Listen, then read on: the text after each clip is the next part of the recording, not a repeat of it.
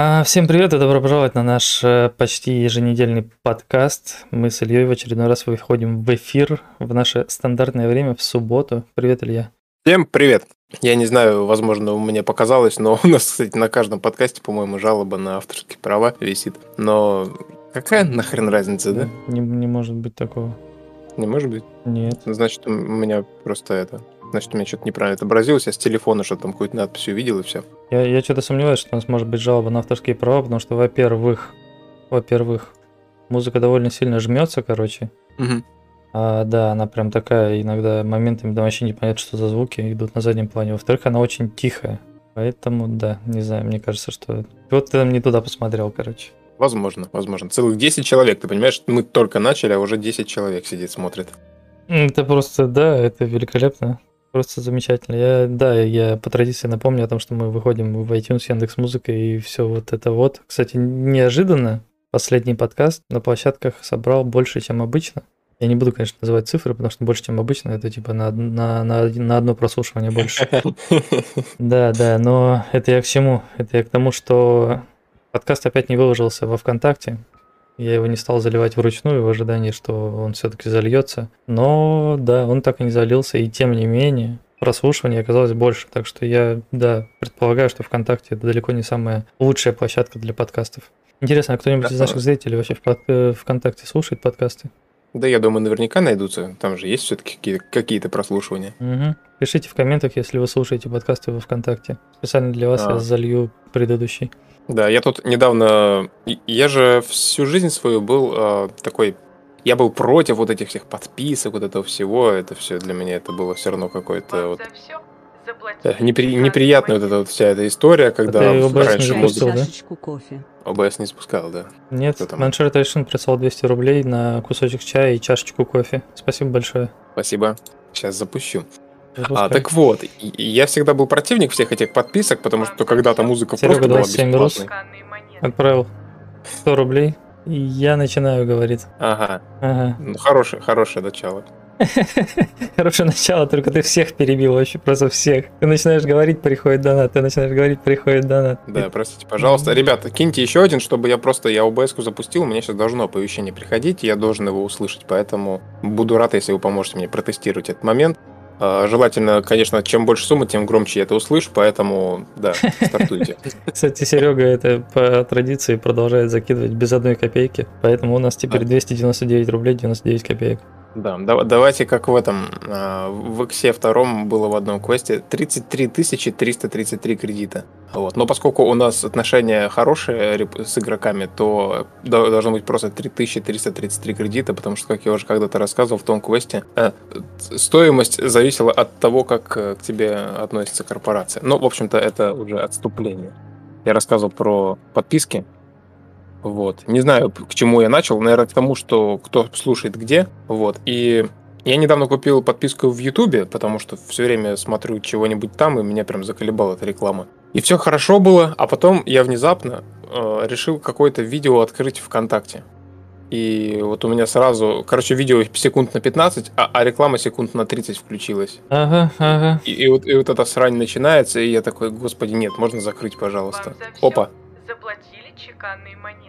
99 рублей и 99 копеек от Маншур Тайшина. Спасибо большое за донат. Теперь я слышу. Спасибо, что помогли затестировать. Мгм, мгм. Да, А, меня да, удивляет и- на самом деле ВКонтакте вот эта вся тема, что просто ты вот смотришь реально 15-секундное видео, и тебе обязательно там покажут рекламу. Это, мне кажется, вот какой-то... Это что это? э, наш российский менталитет, знаешь, типа, вот почему люди не смотрят, например, а, как она называется, площадка Рутюб? Вот ты смотришь Рутюб, Не, я даже на самом деле только недавно узнал, что есть такая площадка. Принципе. Просто невыносимое дерьмо. Если ты что-то хочешь посмотреть на Рутюбе, то это, скорее всего, будет из разряда ты посмотришь две рекламы, потом посмотришь кусок видео, посмотришь еще две рекламы еще кусок видео. И при этом, типа, там не то чтобы есть масса интересных видосов каких-то. И, боже мой, вы так хотите деньги заработать, что к вам люди просто не идут вообще, в принципе, на площадку. В чем прикол, я не понимаю. Ну да, продолжай, я тебя перебил опять.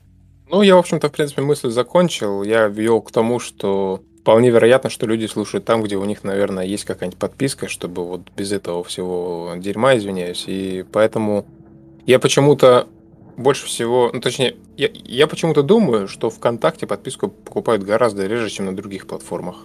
Может быть, я ошибаюсь, конечно. Ну, мне кажется, что музыка ВКонтакте, скорее всего, у многих есть. Ну, как минимум, у некоторых точно есть. Но да, в чем-то ты прав, что Уверен, что какая-нибудь Spotify или Яндекс Музыка или там тот же самый Apple, да, подписка у гораздо большего количества людей есть. Маншер Тайшин пишет, я, я, в Яндексе слушаю, что у меня сегодня с Диксой совсем проблемы. А Марк Лемент еще в самом начале подкаста сказал, привет, что-то мы совсем перестали меня звать на ваши подкасты. Да, а, да. А, а оно же как раньше происходило? По-моему, мы не звали, он сам приходил. Разве не так было? Да? Ну, один раз мы его позвали, прям как гостя приглашенного. Но в любом случае у нас же ведь есть э, негласное правило, то что э, все, у кого есть доступ к нашему Дискорду для того, чтобы зайти в админ-блок, они могут зайти в любое время, как говорится, знаешь, как это у родственников обычно, не знаю, как у нас в семье так принято, что на день рождения друг друга мы не зовем, мы просто собираемся, как бы очевидно, что все должны собраться. Значит, здесь то же самое. Хочешь прийти, приходи, в чем проблема? Угу. Я не я знал об этом негласном правиле, теперь буду знать. Окей. Вот. Я, я сейчас рассказываю, как у нас заведено, я почему-то также считаю, что и у нас в Дискорде так заведено, потому что периодически, допустим, э, мы можем просто находиться в голосовом чате, и к нам подключаются все, кто захотят, общаются, и все хорошо. Давай перейдем к сегодняшним темам. Что там у нас было это на повестке дня? Расскажи о том, что ты вообще за неделю сделал интересного. Я что-то помню, там опять целая куча всего каких-то да, нововведений интересных. А на самом деле я специально на этой неделе не запускал стримы, и этому есть причина, потому что помимо всех э, работ, которые проводятся в данный момент над игрой, есть кое-какие работы, которые я не хотел бы анонсировать на самом деле. Точнее, как бы я их хочу анонсировать, но я не буду говорить, что там. Знаешь, как этот почтальон Печкин. У меня есть посылка, но я вам ее не отдам. Mm-hmm. Документов нету. Вот и я так э, хочу как бы сделать некоторый сюрприз для игроков. Э, мне кажется, все-таки вот именно ты, ты уже в курсе, какое будет нововведение. И я думаю, что надо сохранить какую-то интригу прям вплоть до обновления и просто посмотреть на вот реакцию игроков. Я могу только намекнуть то, что это будет именно связано с визуализации, скажем так, некоторых эффектов внутри игры. Да. Роган прислал 100 рублей. На Ролтон прислал 100 рублей. Спасибо большое. Да, дождемся обновы и посмотрим на реакцию игроков. на реакцию, да, на реакцию игроков. А, вот, поэтому а, точно могу сказать, что один э, сюрприз вас ожидает в обновлении, который вы не увидите, пока это обновление не выйдет. Стримов я по разработке тоже не буду проводить а, до обновления, потому что там сразу спалится эта штука, которую я сделал. И, собственно, на нее так потрачено было дня, наверное, 4 в сумме, но это, опять же, я думаю, стоило того. Ну а так, по остальным доработкам, во-первых, это, конечно же, фиксы кое-каких багов, а, сейчас конкретно вот я дорабатываю обучение э, вступительное. Там есть что дорабатывать на самом деле. Это касается момента, когда... Прошу прощения. Сейчас я соберусь с мыслями, да. И, и, есть момент в обучении, когда игроку нужно установить промышленный лазер в слот и потом ковырять руду. И вот на этом моменте я решил, что нужно немножечко доработать Э, немножко направить игрока в нужном направлении, сделать отметку, к которой он полетит добывать руду, и плюс ко всему разделить на этапы вот это вот огромное сообщение, которое появляется как подсказка, где сначала написано, знаешь, там а, там примерно как Капитан Реймар рассказывает, как регистрироваться, точно так же там рассказывается, как нужно установить лазер и как добывать рду. Там прямо одним сообщением, типа «Откройте меню инвентаря на клавишу Tab, откройте меню экипировки, затем перетяните там промышленный лазер на слот спецвооружения, затем найдите небольшой астероид». И там прям огромный-огромный mm-hmm. текст, который никто никогда не читает вообще. Это, а, знаешь, тех... для современного человека с клиповым мышлением э, непосильная какая-то просто ноша, непосильный труд, потому что люди привыкли, там, знаешь, какой-нибудь Инстаграм листать или ВКонтакте, где там каждый пост, он буквально на две строчки текста или типа того. И когда нужно столько прочитать, это уже почти книга. Да, и, в общем-то, да, я решил это немножко доработать, переделать, плюс там, возможно, будет еще друг немножечко помогать в плане каких-то подсказок, э, в том числе, куда лететь. А, вот. И да, я, кстати, как раз сейчас хотел сказать, что я, я тут, кстати, на новый уровень перешел. Знаешь, ТикТок и так для людей э, с клиповым мышлением, а у меня уже дошло до того, что я даже даже в ТикТоке, знаешь, пролистываю 50% видео, потому что они слишком длинные для меня. Типа, мне лень их смотреть. Слишком длинные видео в ТикТоке. Да, Мне кажется, они просто неинтересны. Вот. Ну, знаешь, там есть видео делятся на две категории, знаешь, просто приколюха какая-то на 10 на 5 секунд, да, или там вырезка из стендапа какого-то. Или, например, там какой-нибудь чувак там минуту или две рассказывает какую-нибудь фигню или какую-нибудь историю из жизни, я такой, «Ну, не надо мне, это, мне лень слушать это, да. Поэтому, раз уж я такой фигней занимаюсь, то, наверное, и в обучении тоже надо упрощать все Мгм. максимально. Так. А, да, да. Опять, опять да. Прошлая неделя у нас продолжается, да, судя по всему. Ну, это я так просто на полоску на- нап- напоминаю постоянно про полоску игрокам. Там же написано «да». А, Вот ну и всё. да, да. А, Еще что-то было? Честно говоря, я прямо сейчас вот не припомню сразу сходу, что было, потому что я даже на доску сильно ничего не заносил. А, Поэтому, наверное, вот э, основную часть времени заняло вот как раз э, то, что я не могу анонсировать. А, Вот, поэтому... Да, ну я, конечно, смогу анонсировать это при условии, что полоска заполнится на пол, но это невозможно, поэтому, как бы, ребята, ждите обновления. А по поводу самого обновления, я обещал, что оно будет до конца этого месяца, и, И? я, в общем-то, также продолжаю говорить о том, что, скорее всего, оно будет до конца этого месяца. Скорее всего, прямо в конце этого месяца, то есть, наверное, где-то 30 числа. То есть буквально А, ну, три, опять же- три дня и обновление будет, да? Скорее всего, да, если у меня все будет идти по плану, никакая диарея и запор мне не помешают, как бы. Вот, поэтому ждите, ожидайте, будет интересно, как ты правильно, Вадим, подметил на днях, то, что обновление будет скорее не в какую-то конкретную там одну сторону что-то новое добавлять, а это просто будет общее обновление игры по всем вообще направлениям. Это и фиксы многочисленных багов, э, и какие-то доработки тех механик, которые уже есть, улучшение и интерфейса, озвучки, э, визу- ну, визуальной части, графики, эффектов, э, освещения, куча-куча-куча-куча маленьких доработок. Я все их перечислял на прошлом подкасте, их можно увидеть на доске. А как раз недавно в Дискорде я видел то, что, по-моему, Серег 27 Рус рассказывал другому человеку, по-моему, я не помню кому, в общем, то, что загляни на доску, вот все, что не опубликовано, то будет в обновлении. И, в принципе, да, логично максимально объяснил. Поэтому, ребят, заходите, следите. Ссылка на доску у нас вроде бы даже под подкастом есть. А нет, нету, но в любом случае можно в Дискорде увидеть в соответствующем канале с информацией ссылку на доску, на которой я прямо ежедневно обновляю задачи, которые текущие у меня задачи. И, в общем-то, даже можно увидеть, какие мне задачи необходимо решить для того, чтобы э, ввести обновление. Это э, рейтинг игрока, э, и еще кое-какие там детали. Кстати, вот у меня тут лимитер эффектов в бою висит в процессе. Я его прямо сейчас перенесу в готовое, но не опубликованное, потому что это уже давно сделано. Просто я немножко от доски отвлекся именно из-за того, что вот я э, загорелся и решил все-таки сделать штуку, которую мы уже давно планировали, которую я не буду вам рассказывать. Да. От доски отвлекся из-за того, что я переключился на другую доску, которую закрашиваю зеленым цветом, надо было так сказать. Я там Нет, сколько, доска сколько у тебя там там- сейчас досок вообще?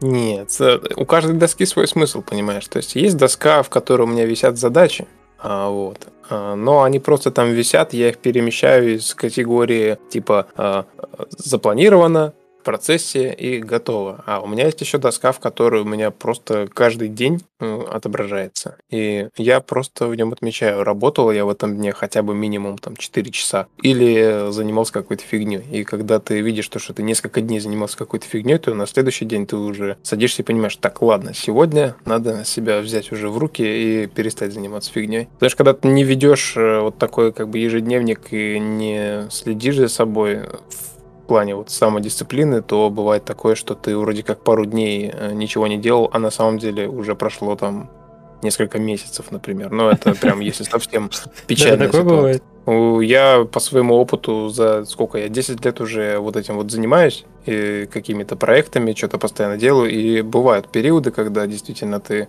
выпадаешь вообще полностью, тебе кажется, что вот, ну, сегодня что-то там ничего не делал, завтра что-то там, ты знаешь, там, сегодня ты съездил куда-то там, прокатился, завтра ты кино посмотрел, послезавтра сериал интересный, еще потом поиграл немножечко, там YouTube позалипал, и у тебя нет перед глазами какого-то, знаешь, ну, у тебя, во-первых, нет человека, который тебя будет там распинывать, типа, эй, алло, что там по результатам работы, да? А во-вторых, как бы ты сам даже особо не ощущаешь, сколько там времени ты уже занимаешься этим. А у меня, кстати, со временем вообще проблемы. Я даже когда в школе учился, у меня я даже дневник не вел, типа, мне лень было, и в итоге там кошмар какой-то происходил. И здесь то же самое, то есть я могу реально там не ощущать то, что я уже там неделю, например, там ничего не делаю.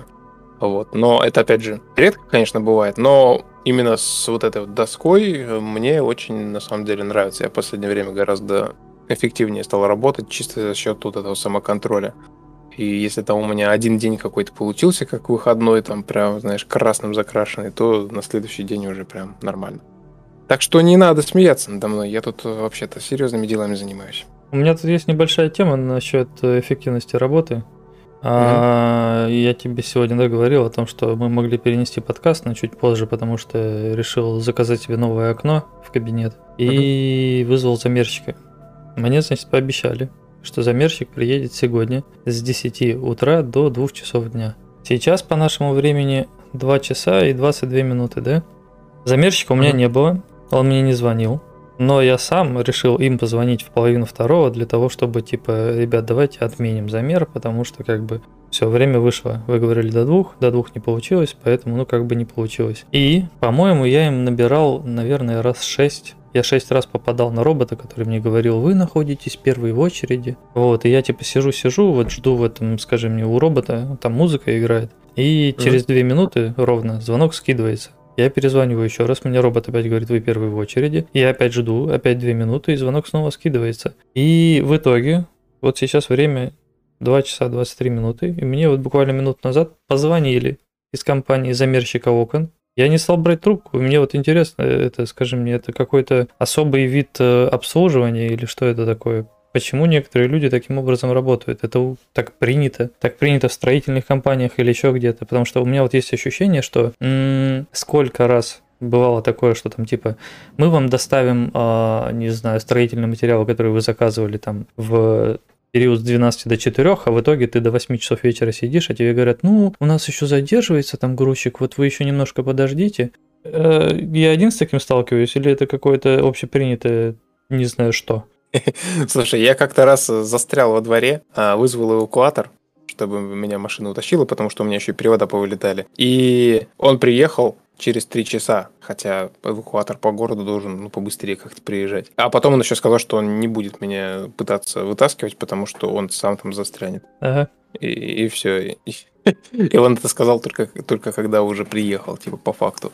Я думаю, что это зависит больше... Это просто так, знаешь, повезло тебе так с компанией. Я думаю, есть хорошие, порядочные компании, а есть вот такие вот. Я и... уверен, что у нас в Новосибирске все знают название этой компании. Я могу ее назвать вслух, как бы мы все равно никого не рекламируем. А, типа, это компания БФК. И в Новосибирске я уверен, что компанию БФК слышал каждый, кто там себе окна ставил когда-либо. Поэтому тут тоже, знаешь, типа, а есть какая-то компания крупнее или там серьезнее? У нас, ну, в пределах нашего города. Короче, ну, может быть, да, э, это... может быть, смена у них сегодня такая плохая. Да, да, да, и вчера, наверное, тоже. И, возможно, на прошлой неделе еще. Потому что что-то мне подсказывает, что если я еще раз закажу, это будет примерно то же самое.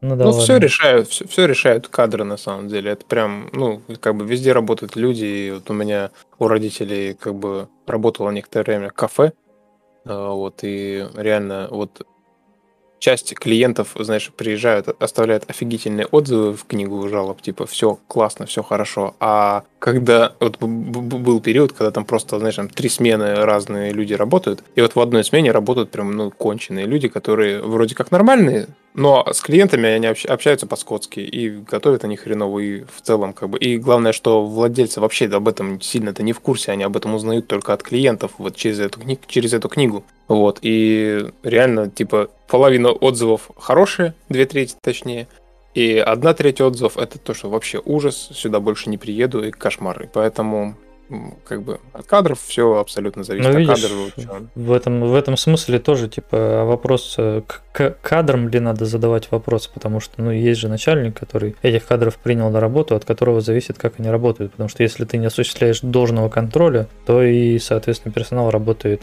спустя рукава, да, и вот я недалече, чем вчера зашел в магазин какой-то там бытовой химии, там всякой посуды и вот это вот все. И знаешь, там типа вывеска такая, это моднявая, там название на зарубежном языке, и ты заходишь, там сидит два продавца, они оба сидят за кассой и разговаривают на весь магазин о своих каких-то, короче, вещах, там, что у них там, я не знаю, дома произошло и так далее, и так далее. И я вот весь магазин, короче, обошел вокруг, во все вообще уголки заглянул, посмотрел какие-то там товары туда-сюда. Как думаешь, у меня хотя бы что-то спросили? Со мной хотя бы поздоровались на входе? И есть же Ну, ведь э, директор у этого заведения, который, наверное, там думает, эх, а где моя выручка? А где вот продажи? А где вот то? А ты сам-то давно в свой магазин заходил? Но, опять же, у, у- у- человека может быть, там, который стоит на кассе, настроение сегодня плохое, и я уверен, каждый может вести себя как нормальный сотрудник и одновременно как, хреновый. Угу, угу.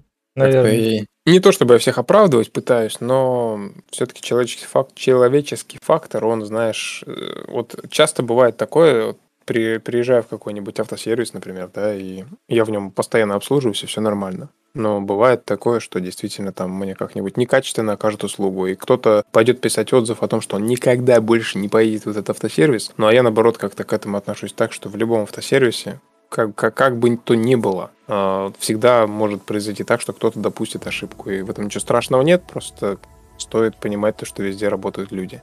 Когда Мгм. начнут работать роботы, вот тогда уже, да, тогда можно будет задавать вопросы программистам, которых пишут, если они вдруг э, нечаянно, там, не знаю, ну, тебе там повредили там руку. Я тут, э, по-моему, вчера слушал э, тоже подкаст у одного парня, он там, скажем, довольно маленький канал, но он приглашает к себе каких-то довольно, короче, известных и богатых людей. И вот они разговаривают. Я уже, кстати, приводил в пример, да, из их разговоров. Короче, вчера они разговаривали о о том, как как раз как работает коллектив, да, что вот есть там типа компании, где а, люди работают только за счет страха, знаешь, и что это как бы неправильно, что людей так надолго не хватает, когда там типа приходят начальники, все все-таки, знаешь, там по струночке выстроились, боятся там а, Ну, пошевельнуться, да, это короче. Хреновая А ситуация. Да, есть э, места, где наоборот, там, типа, люди все очень расслабленные, потому что, как бы, начальник, он такой, типа, на одной волне, и они тоже, как бы, хрен знает, как работают, короче. А есть, вот они, в пример, там, привели сеть кофеин, которая, по-моему, в Москве находится, и что эта сеть кофеин уже работает лет 15, и они до сих пор любят эту кофейню, потому что каждый раз, когда они приходят в любую точку, в любом месте, короче, Москвы, то есть их там, типа, знаешь,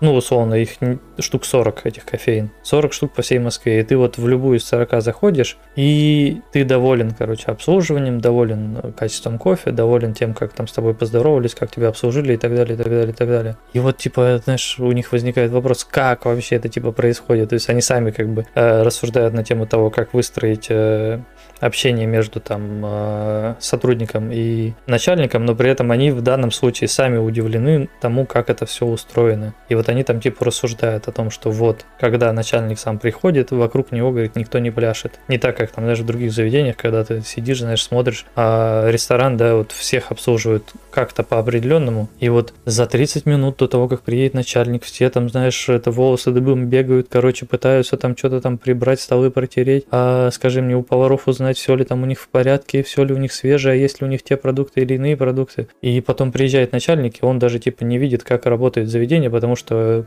в, все к нему, ну понял, повернуто именно таким образом, что ему кажется, что все великолепно. А когда заходит другой какой-то гость, все уже совсем по-другому выглядит. Да? А здесь, а Э, здесь говорит, типа не так. Вот он зашел в заведение, и его обслуживают как обычного клиента. И при этом они довольны тем, как происходит все в каждой точке. Так у нас даже на уровне государства, по-моему, так все устроено. Президент едет в какой-нибудь город, там чуть ли Ага. не рисуют на плакатах огромных там, чистые дома и развешивают. Да, я да, да, да, да. Слышал такую байку. Это у нас в Новосибирске было, на самом деле, несколько лет назад, когда как раз-таки президент приезжал в город, а у нас улицу нашу отремонтировали всю вот от, от Березовой рощи до самого, там, скажем, не до, короче, практически до выезда из города. И то есть это, ну, не знаю, сколько там километров, километров, наверное, 8. И вот на протяжении этих 8 километров уложили новый асфальт, а, построили, по-моему, два новых сквера, и еще три новых, э, три старых сквера, короче, облагородили. То есть посадили там старые какие-то цветы. Ой, да, посадили цветы, уход за деревьями там осуществили, осуществили и так далее, и так далее. И потом приезжает президент, и я такой, а, вот к чему это все было. А я, типа, знаешь, уже обрадовался, что городом занялись. Короче, да, поэтому это даже не байки, это ну, реальные истории, которые ты прям видишь у себя перед глазами. Да, ну знаешь, даже у меня в игре так происходит. Вот мне рассказывают, что вот тут там не работает, там не работает. Я в игру захожу, да все шикарно, боты Мгм, летают, будто торгуют. Все нормально. Скорее всего, будто, знаешь- просто в курсе, что ты зайдешь, и они начинают бегать там заранее, знаешь, суетиться.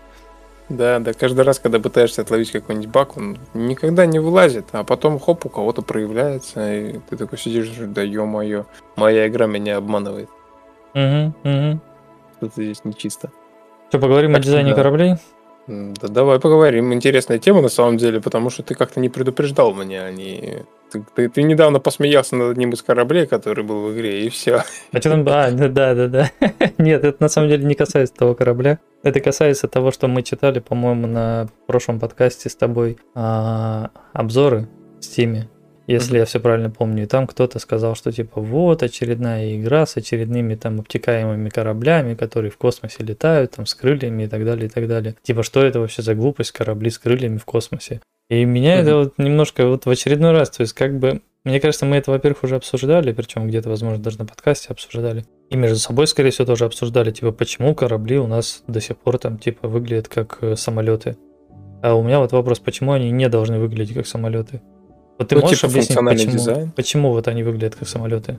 А, Ну, во-первых, э, как э, самое простое объяснение, то есть э, есть все равно понимание, что, например, для орудий нужна некая несущая конструкция в любом случае, да, то есть если ты сделаешь просто прямоугольный корабль, у тебя как минимум угол поворота у орудий будет дико ограниченный. И для истребителя гораздо удобнее, когда пушки вынесены немножко по сторонам, и они как бы больше охватывают пространство для прицеливания, как считаешь? Да, да, да. Ну, то есть это получается функциональный подвес. То есть, по факту, если посмотреть сейчас на боевые вертолеты, вроде какого-нибудь Ми-28, у него как бы тоже крылья есть, если уж так говорить. Но при этом это Да. вертолет, ему крылья не нужны. А там Да, на крыльях просто более- располагаются подвесы под э, ракеты или под какой-нибудь еще там, не знаю, под пулеметы, например. Все что угодно. Да, причем я бы хотел вообще на самом деле перейти к тому, чтобы еще и анимировать некоторые корабли, чтобы вот эти вот все части, они еще были такие двигающимися. Мгм. Вот, да и в принципе даже, а если обратить внимание на тот же бастионовский Вольф, да, то есть там как раз вот есть заменяемые части, боковые вот эти вот, по сути, крылья, и они как раз и отличаются тем, что на какие-то устанавливается больше пушек, на какие-то меньше, и, соответственно, как бы логично, в принципе, все это работает. И при этом я А, бы сказал, что еще на Вольфе, э, по-моему, один из комплектов крыльев, он не очень-то похож на крылья, чисто технически. То есть он вряд ли может обеспечить какую-то подъемную силу во время там взлета или еще что-нибудь вроде этого.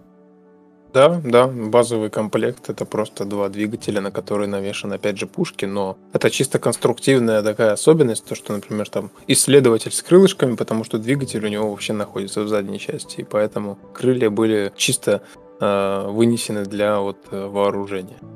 Угу. Еще А, у ну тебя есть причина, всему- почему выглядит как, как самолет? Но вт- второе, вторая причина, она уже более притянута за уши, это банальный дизайн, да, то есть э, как бы э, конструируя корабль, да, там, э, не- не- знаешь, э, на электромобилях тоже бывает ноздри рисуют.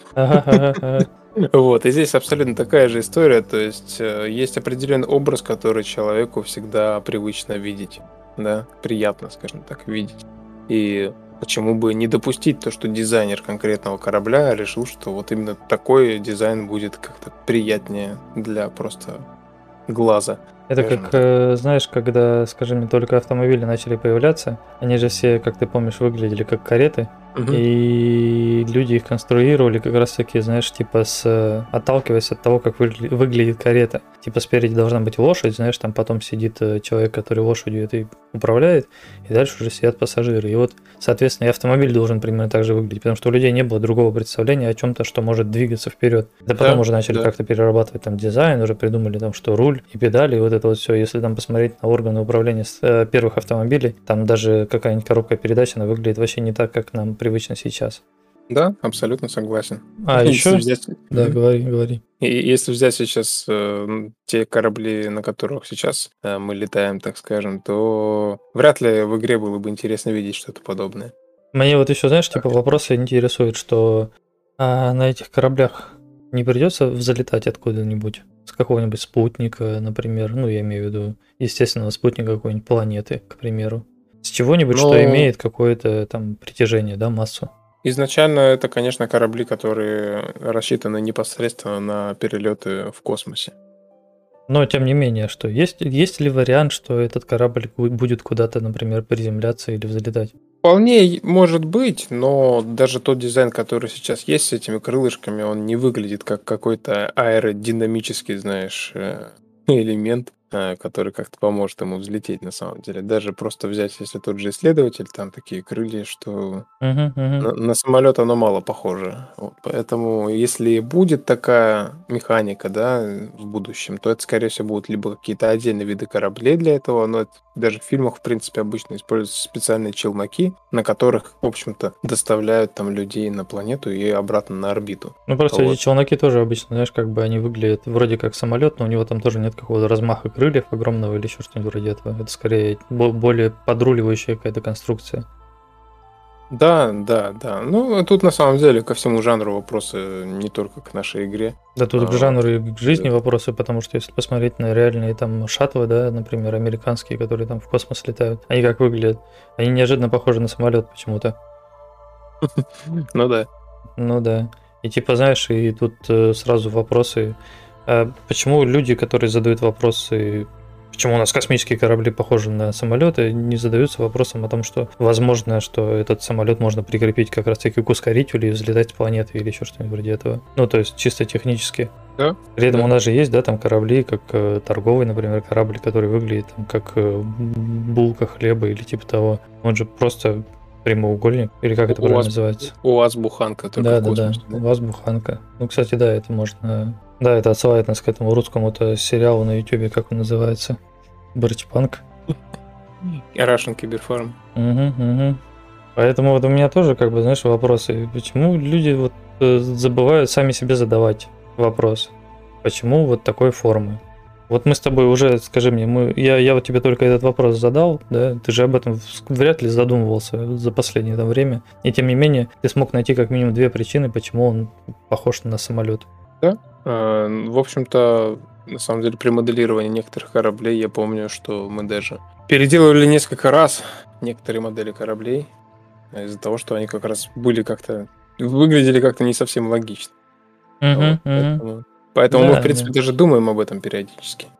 Это, по-моему, примерно в начале, да, всей разработки как раз-таки э, возникали вопросы к некоторым моделям, что она имеет очень много разных деталей каких-то, но которые не имеют вообще, в принципе, никакой функциональной... Да, не имеют никакой функции. То есть, типа, деталь есть, а функции нет. Вот и ты спрашиваешь, типа, у 3D-художника, а зачем ты вот это сюда поместил? И он такой, ну, типа, да, мне сказали, что модель должна быть более какая-то там, типа, интересная, знаешь. Нет, понятно, что интересная, но ты когда ее сюда помещал, вот эту детальку, ты понимал, для чего ты ее сюда помещаешь? Ну, типа, нет. Ну, я могу ей там функцию придумать. Если придумаешь функцию, будет здорово. Если функции нету, то как бы и деталь зачем. Поэтому каждый корабль, он как бы рассматривается то есть, с точки зрения функциональности. Расскажешь? Да, но- про- Да, говори, говори. А, Я, я, я помню, что я как-то смотрел то ли какую-то статью, то ли что, что вот как раз, э, знаешь, в том же Star Citizen э, при разработке концептов кораблей там чуть ли не инженеры сидят и не продумывают вообще полностью, как весь корабль работает.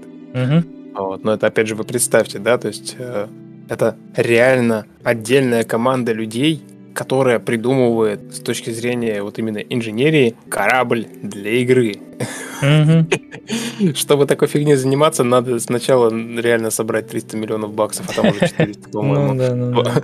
Вот, поэтому, да, тут уже как бы мы не претендуем на какую-то овер-реалистичность. У нас э, на самом деле гораздо э, больше все-таки все смещено в сторону аркадности, чем реализма какого-то и симуляции. Хотя при этом мы очень много вещей вводим, которые делают игру гораздо серьезнее, чем некоторые даже похожие игры.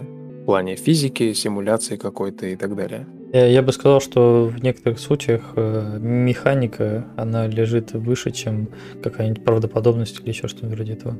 То есть логика, да, логика должна соблюдаться, да, хотя бы там внутренняя логика самого произведения, в данном случае игры. Но если не соблюдается там какое-то правдоподобие, ну, ничего страшного, вы там любой фильм включите, да, и посмотрите, который там про космос каким-то образом. Мне кажется, и будут единицы, которые там на 100% соответствуют реальности. Да, я сегодня ночью смотрел «Бегущего по лезвию». Мгм. А, вот именно сиквел 2017 года.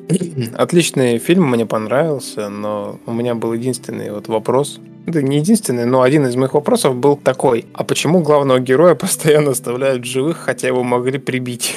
А это ко многим фильмам, на самом деле, такие вопросы, да, Типа, каждый раз. Типа, знаешь, его вот это, ка- преследовали, преследовали, э, значит, прилетели на кораблях, э, отпинали и улетели. Типа, зачем вы прилетали? Нахрена? Вы могли его пристрелить, убить, забрать в плен, там, в тюрьму посадить. Не, они его просто отпинали и оставили, типа, Да, чтобы да. он дальше там по сюжету. Я такой сижу, чего вообще такое? Я не понимаю. Так это, что, это да. называется не думая о логике, если ты думаешь о красоте или типа того, знаешь. Да, и это фильм, который сняли что-то на 180 миллионов долларов, и неужели сценарист не мог за эти деньги, там, которые ему там из, этой, из, из, из, из этих денег, там, которые выделили сценаристу, а неужели он не мог как-то, ну, не знаю, там, как-то продумать этот момент, типа, даже я человек, который там реально, я не самый там какой-то критик фильмов, да, который там кошмар там как докапывается, но даже я заметил эту штуку, хотя реально, я редко к фильмам докапываюсь до каких-то логических там вещей, там я Гарри Поттера тоже люблю пересматривать, хотя там после третьей части вообще абсурд какой-то начался.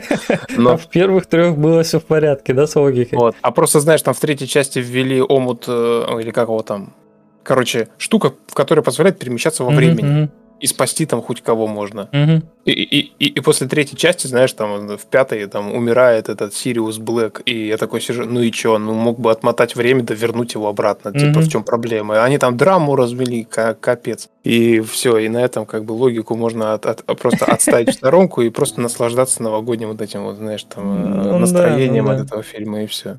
Типа главное, А тут- главное, что должен Да. двигаться сюжет, да, то есть должны происходить вещи, которые двигают сюжет там вперед. И а если они там как-то с логикой не дружат, да, без разницы вообще. Типа сюжет двигается, двигается, драма развивается, развивается, все. Самое главное это эмоции. Не включай голову просто и все. Са- Самое смешное, знаешь, я вчера ложился спать, и вот, знаешь, обычно там мысли какие-то вот перед сном лезут, и- а я лежу, и у меня такой поток мысли. Хм, вот у нас в Space Rift э, происходит клонирование каждый раз, когда ты погибаешь. Хм, Мгм. Верно ведь? Верно. мгм.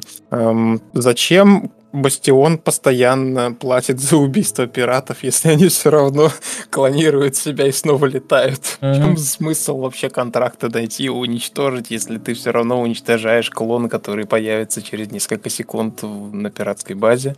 Мгм. Как вот думаешь, как считаешь вообще? Не, мы можем найти какую-нибудь причину, типа, знаешь, из разряда, что уничтожается же не только клон, но еще и уничтожается корабль, и оборудование и так далее, и что, знаешь, типа, пока там э, пират вернется в строй, вернется в бой, а пройдет какое-то время, и Бастион в этот момент условно выдохнет, да? Это одна из причин, почему это может вообще происходить. Вторая причина это то, что, к примеру, там, я не знаю, пока Бастион воюет с пиратами, да, там уничтожает их, предположим, что у Бастиона есть какие-нибудь там лазутчики, которые м, уничтожают, э, скажи мне, места, где клонируются пираты. Ну ты понял. Ну да, да. То есть, э, поэтому я не знаю, если захотеть, то логику можно найти, как бы, да, и не оставлять здесь дырки. Но а нужна ли она здесь? Ну, это я так, знаешь, просто, просто мысли были такие очередные, когда э, де- де- действительно в разработке часто приходится именно на ходу, знаешь, придумывать причины, почему это так. Это как-то звучит, с одной стороны, грустно, потому что что это сразу все не продумали, а с другой стороны, ну, это все-таки, наверное, нормальная вообще часть, когда тебе приходится самому для себя даже придумать объяснение, вот почему вот, вот механика, как бы она хорошая, да, она есть, но надо ее объяснить, поч- почему так происходит. Ну вот, э, скажи мне, я, я же тебе уже говорил, да, что мне самому, в принципе, механика клонирования не сильно нравится, потому что она как-то обесценивает там саму смерть как таковую. И вот мне, да, тоже непонятно как бы. Но я понимаю, что сама игра без механики клонирования вряд ли будет работать. То есть максимум, что мы можем сделать вместо механики клонирования, это типа механика, а, скажи мне, я тебе скажу, беспилотников. Мгм, беспилотников. Ну, это такое тоже, э, мне кажется, слиш- слишком замудрено как-то получается. Не, ну типа между собой воюют беспилотники, а что замудреного? Это как бы все нормально. То есть э, пилот сидит на станции и управляет кораблем, который вылетает в дальний космос. И ты не рискуешь пилотом, тебе не нужно тратить огромные деньги на клона, и при этом как бы все в порядке. Единственное, что ну там, возможно, какая-то сильно отдаленных секторах будет сильно высокая задержка в управлении, например. Мне кажется, мне кажется, это что-то из разряда типа объяснения, которое требует еще большего количества объяснений, типа, а что если у тебя плохие отношения со всеми, то на какой станции твой пилот сидит? Мгм. Да, на Типа- одной станции, да, которую можно уничтожить тоже. Ну, в общем-то, и, и просто плюс еще теряется романтика того, что, типа, ты же как бы должен понимать, что все-таки ты как бы пилот корабля, вот у тебя руки, вот у тебя ноги, ты Мгм. там пиво, пиво пьешь, там все остальное, как бы, ну, не, не катит такая объяс- Не, такое просто, объяснение. просто видишь, для меня это равноценно, что ты погибаешь и потом тебя клонируют, что ты сидишь, в- управляешь беспилотником и просто берешь новый корабль, потому что и в том случае, и в другом случае смерть, она как бы не является смертью, потому что, ну, ты же продолжаешь жить в том же обличии, с теми же воспоминаниями и так далее, и так далее. Вот если бы мы ввели какую-нибудь механику, типа, знаешь, там, что каждый новый клон, он э, немножко рандомизирован, типа, знаешь, там, он откатывает тебя назад к последнему сохранению. Ну, понял, типа, что вот, например, ты прокачал какие-то навыки, потом умер, а клон возвращается уже без этих навыков. Да, Или это хорошая, этого. хоро- хоро- хорошая штука, я думаю, да. Ну, типа, мне кажется, что за смерть должны быть какие-то дебафы или вроде того. Я понимаю, что как бы есть дебаф в виде там потерянного корабля, и я тебе уже говорил, что, на мой взгляд, страховка должна стоить очень дорого для корабля, потому что страховая компания тоже как бы зарабатывает, и было бы странно, если бы они тебе там брали с тебя полцены корабля, при этом 10 раз восстанавливали его по страховке. Ну, Это если про логику да. Стра- Страховку мы обсуждали, да, вот по поводу сброса именно параметров, да, интересная тема, типа, знаешь, чтобы ты еще и сохранялся за, за деньги каждый раз. То есть, условно, ты прокачался, какой-то навык там открыл, и вот если ты не сохранился, то при смерти тебя скидывает обратно. Мгм, мгм. То есть, да, именно Вот. что ты как бы прилетаешь и обновляешь своего клона. То есть, да, возможно, что именно сделать это как такую отдельную механику, чтобы нужно было непосредственно лететь на там станцию клонирования и там перезаписывать своего клона за деньги, вот как ты говоришь, да? То если Мгм. ты какую-то там прокачал новый навык, тебе прям нужно быстрее лететь, я не хочу терять этот навык, потому что я там условно его там 30 минут прокачивал или еще что-нибудь вроде этого. Мне кажется, что это было бы забавно. Да, вот Дмитрий написал то, что нужно после смерти терять минут 10 на клонирование, но я против абсолютно того, чтобы забирать у игрока его реальное время ради того, чтобы Мгм. просто он подождал там, пока какая-то механика сработает. Я считаю это абсолютно бесполезно. Тем более Мгм. можно ведь... Тем более можно ведь просто обесценить все, что он добился за последние несколько дней. И сбросить ему прокачку. Ну да, мне кажется, что сбросить прокачку это вот прикольная тема. А Вот, я помню, меня пригорало в одной РПГ, когда ты выполняешь 50, кон- 50 квестов, там реально тратишь весь день, а потом ты просто дохнешь от моба. Причем ты мог случайно мимо него пробегать от какого-то высокоуровневого моба. Он тебя убивает, а когда ты возрождаешься, у тебя там теряется там условно 10% опыта, ну, от, от того опыта, который ты там должен был до следующего уровня накопить. И эти 10% это еще больше, чем ты заработал за весь день, выполняя задания, типа, потому что ты уже и так достаточно высокого уровня, и там за каждое задание тебе там чуть ли там не по 0,5 опыта дают. Мгм, мгм. И это прям, да, от этого пригорает, но при этом у некоторых игроков есть скилл типа рез, а, и они могут резнуть тебя без потери опыта, или там с очень минимальной потерей опыта. Но ведь прикол в том, что у тебя пригорает, это же ведь по сути именно по- повышает ценность жизни, да? Да. Да, да, то есть ты как бы стараешься не умирать, потому что ты понимаешь, что, что сдохнешь сейчас, и два дня, которые ты провел в игре, просто идут на смарку, ты, ты просто без- безнадежно теряешь это все. Поэтому, в принципе, оно... Ну, единственное, что у нас не является ключевым именно вот накопленный там опыт. Поэтому я думаю, когда мы видим страховку с баблом, с день- точнее страховку чисто, которая возвращает тебе деньги, эта проблема как раз и решится. Игрок будет бояться потерять какой-то ценный лут, уникальный для него. Ну да, я не спорю, но мне кажется, что это не единственное, на что стоит давить, как мне кажется. Мне кажется, это даже больше, это, это даже, даже уже одна эта механика, она очень жесткая на самом деле. То есть я даже подумываю о том, что может быть все-таки как-то ее сделать более лояльной. Так она и так потому что- лояльная. Ты же ты, ты, ты вот сейчас сразу, знаешь, условно утрировал в самый там худший вариант, что вот человек возвращают только деньги. Но ведь ему возвращают деньги только в том случае, если такого же нигде нет на заводах, да? Я же правильно понимаю, ты же об этом говоришь? Что вот если там ты был на каком-то крутом корабле, тебя уничтожили, а такого корабля нет на заводе, то, соответственно, тебе страховая компания не может предоставить такой же корабль. Да? Но ведь это я скорее вот, исключение, э, чем правило.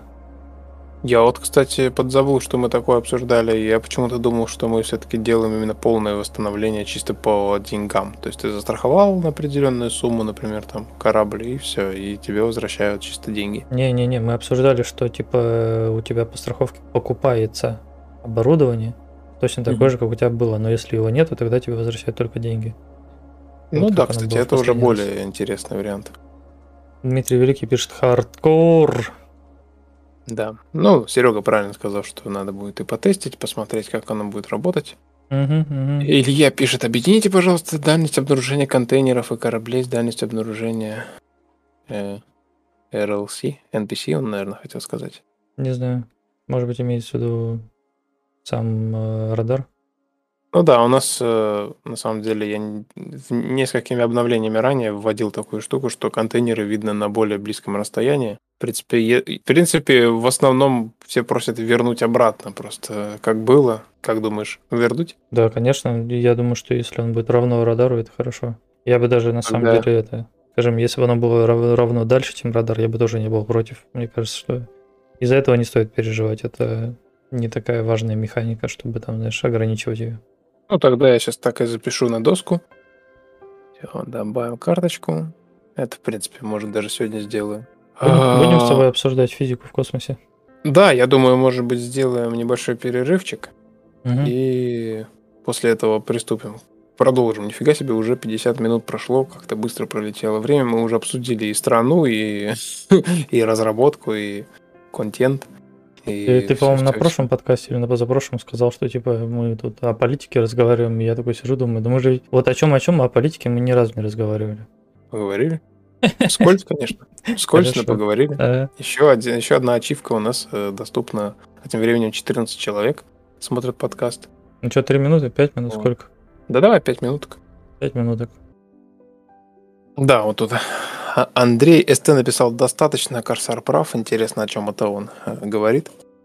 Видимо, он про то, что не нужны дебафы на, на навыки, короче, персонажа.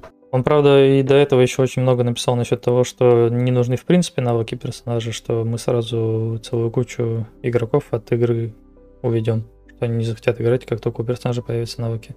А, ну, он, наверное, просто неправильно понимает, о каких именно навыках идет речь. Но мы, в принципе, это все обсуждали, по-моему, на предыдущих подкастах. э, Очень подробно, причем обсуждали. Э, Вот, так что, наверное, не будем возвращаться к этой теме, хотя, в принципе, если вскользь, да, то эти навыки, они не, не типичные MMORPG-шные навыки, когда от них там все вообще полностью зависит. Это скорее какие-то вспомогательные скиллы небольшие, которые чуть-чуть упрощают вам какие-то вещи. То есть, условно, там, не знаю, как- какие-то незначительные, в общем, а, дополнения к геймплею, да.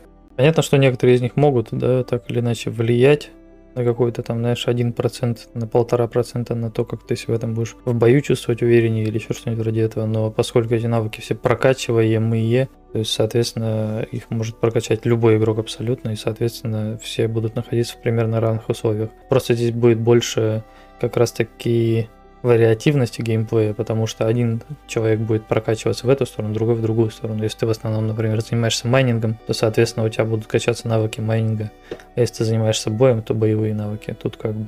Не знаю, мне кажется, что больше вариативности это интересно. Да. Я тут, кстати, в перерыве, пока отходил, э, подумал о том, что а вообще на какое число у нас а, выпадает следующий живой подкаст. Я не считал, если честно. Надо посчитать.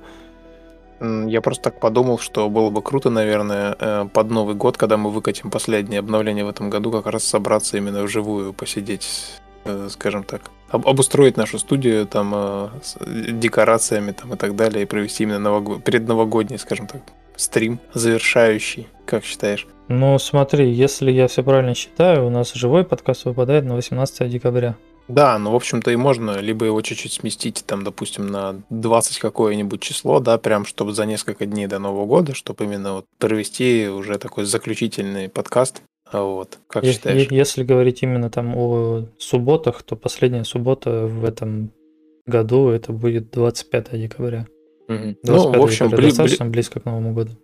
бли- б- ну, это зависит от того, успею я выкатить обновление до 25 или нет. Хотелось бы совместить это Это, именно это с тем, обновление что... или следующее?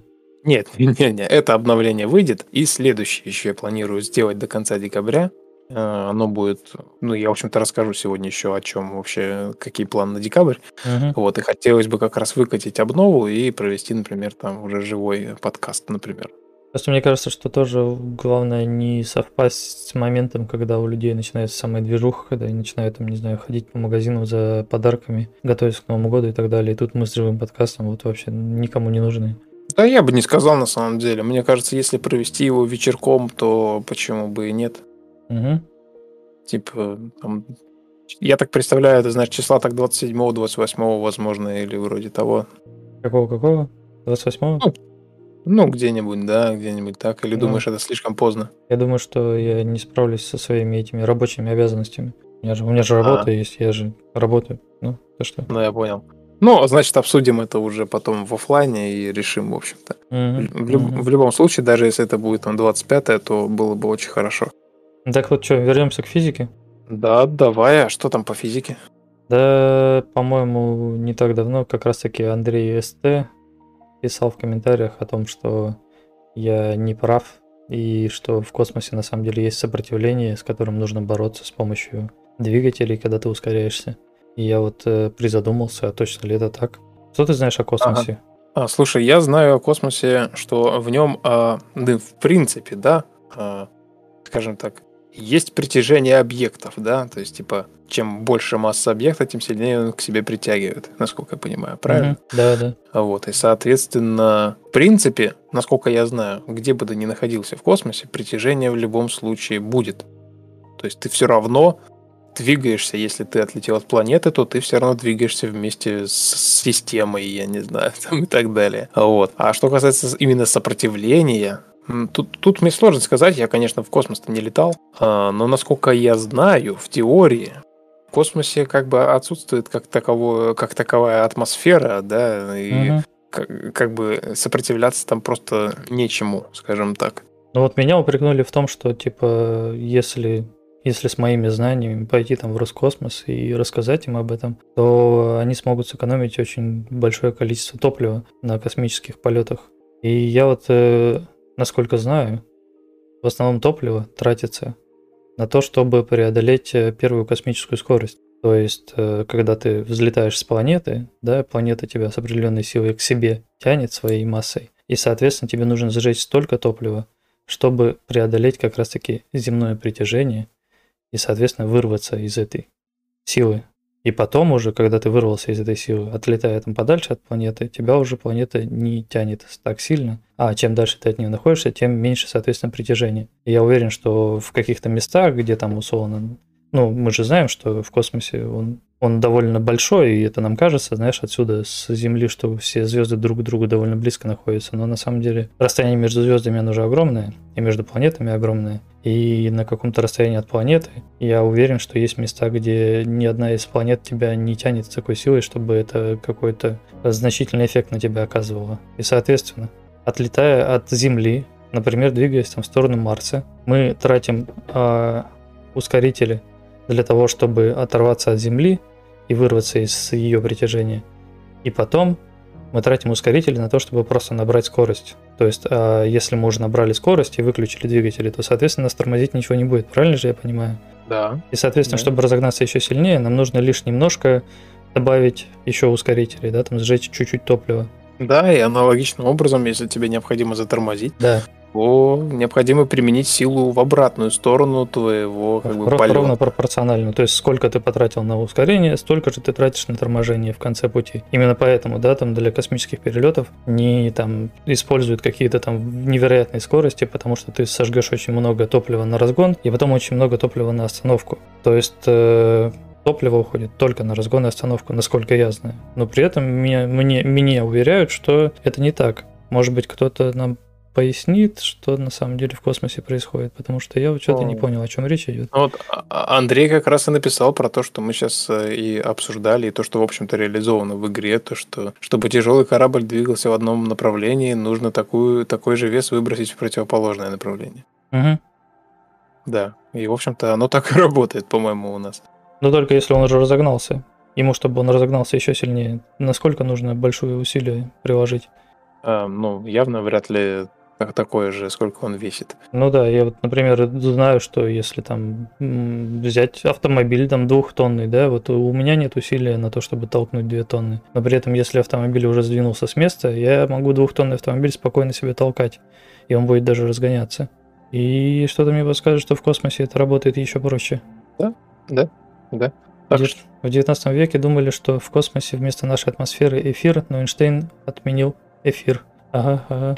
Поэтому да, что-то да, я вот такое. да, я вот что-то не понимаю, на самом деле, сколько там нужно энергии на то, чтобы там разогнать огромный корабль, когда он уже движется в сторону чего-либо, да. А если это еще и корабль там какой-нибудь маленький, вроде обычного там истребителя, то сколько нужно энергии потратить на то, чтобы его там разогнать, знаешь, на там 1 метр в секунду или 2 метра в секунду. Что-то я уверен, что если он может разогнаться до 300 метров в секунду, преодолеть еще 300 метров в секунду, это нужно примерно столько же топлива потратить, вряд ли больше. Ведь масса корабля не изменяется, ведь правда? Корабль же Ну, не становится тяжелее. сжигает. Ну да, я про то, что типа, то есть до 300 метров в секунду мы нормально разгоняемся, потратили какую-то часть топлива, а дальше что, нам нужно больше топлива потратить? Или столько же, сколько мы потратили до 300 метров в секунду? Наверное, все-таки столько же. Масса же та же самая Ну, осталась, правильно? Если, если говорить про условия без э, какой-то силы, которая воздействует на корабль все Мгм. время, то, то да. Так оно и работает. Поэтому да, Ну я, вот. не, я не понял этот, конечно, комментарий. Кстати, на самом деле забавно то, что я как раз вот этот момент старался с самого старта проекта продумать, и у нас реально работают все двигатели, и маневровые, и есть даже режим, когда отключается полностью стабилизация, и работает, по сути, ньютоновская физика, но... И, и, кстати, хочу сразу обратить внимание, что далеко не во всех играх есть это, в принципе. А Вот, ну, давайте вспомним игры, в которых, в принципе, у кораблей только задние маршевые основные двигатели, а маневровых как таковых вообще не нарисовано даже. Мгм. А, вот. И при этом все равно находятся обзоры, в которых человек, видимо, не обратил внимания или просто решил под одну гребенку загрести всех и написал то, что опять это ваша физика, а, как это, аквариумная физика, да, то есть типа вроде как космос, но он жидкий, типа ты А там и что- тормозишь сам с собой. А что ты думаешь И- насчет того, чтобы специально для таких людей в игре изначально как раз-таки выключить стабилизацию? Это будет трэш, это будет трэш, это будет жестко. Да. Очень многие игроки, скорее всего, помучаются. Но у скольких Ну. людей отпадут вопросы, типа, знаешь, там по поводу того, что мы там движемся там в желе или там в атмосфере или еще что-нибудь вроде На этого. самом деле у единиц. Мгм, И самое главное, что эти единицы как раз и бросят игру в первые минуты. Мгм. Да, потому что это скептики. Им не важно, типа, даже до чего доколупаться. Им просто нужно до чего-нибудь доколупаться, по-моему, и все. Ну, возможно, возможно. Да, Как? вот Андрей, ты правильно отметил то, что у нас энергия берется магическим способом, да, и я с ним полностью согласен. Многие вещи в игре пока что логически еще не доведены. Я уже молчу о сценарии и всем остальном. Вопрос только в другом. А почему а, вообще такие вопросы возникают, во-первых, в раннем доступе? А вот, и во-вторых, почему у меня... Вот вопрос, кстати, есть э, категория игроков, Э, это какие-то пассивные хейтеры, что ли, или как их назвать. Это когда игрок играет в игру, он заходит на все подкасты и постоянно находит до чего доколупаться. Мгм. Типа, надо обязательно оставить свое мнение. Нужно это мнение максимально выразить так, чтобы оно как-то вот Типа, вот как ты сейчас привел пример, да, когда там, типа, а что там вот по поводу сопротивления в космосе? Когда ты берешь какой-то бред, несешь его и делаешь вид, как будто ты действительно несешь вот какой-то это, какую-то правильную мысль, логичную. Вот я не понимаю, на самом деле, вот этого поведения, но Ну, Ну да ладно. знаешь, мо- можем считать, что э, хейтеры это часть э, популярности. Без популярности нет хейтеров, а нет популярности без хейтеров. Да, и самое-то главное на самом деле то, что удивляет, когда игроки думают, что разработчики типа не думали ни разу, знаешь, об этой вещи. То есть вот, например, Как будто мы не думали о том, откуда у нас там берется топливо там и так далее. И, ребята, если оно не сделано, это не значит то, что об этом не ведутся обсуждения, нет никаких идей по этому поводу. Разумеется, мы понимаем, что мы делаем. Разумеется, мы стараемся логически объяснить все это дело, но не всегда это происходит сразу и везде, скажем так. Вот, так что, в общем-то, я все, наверное, сказал, что хотел сказать. Ну, я тоже еще выскажусь, правда, я сейчас буду звучать довольно негативно, потому что у меня вот есть вопрос по поводу того, что почему каждый человек уверен, что вот именно его мнение правильно. Вот именно он знает, как лучше, а вот все остальные вокруг не знают, знаешь. Вот сидят люди, условно, которые придумывают игру, да, которые воплощают игру там в жизнь и так далее. И, условно, благодаря которым игра сейчас выглядит так, как она выглядит. И вот ты как бы купил игру, там, зашел в нее, играешь в нее, да, как бы ты играешь в нее такой, какая она есть, какой ее придумывали эти люди, и начинаешь с ними там спорить о том, что, ну, вот вы вот здесь не правы, а я вот прав. Да, и самое главное, что э, это было, это вообще на самом деле хорошо, когда игрок что-то предлагает.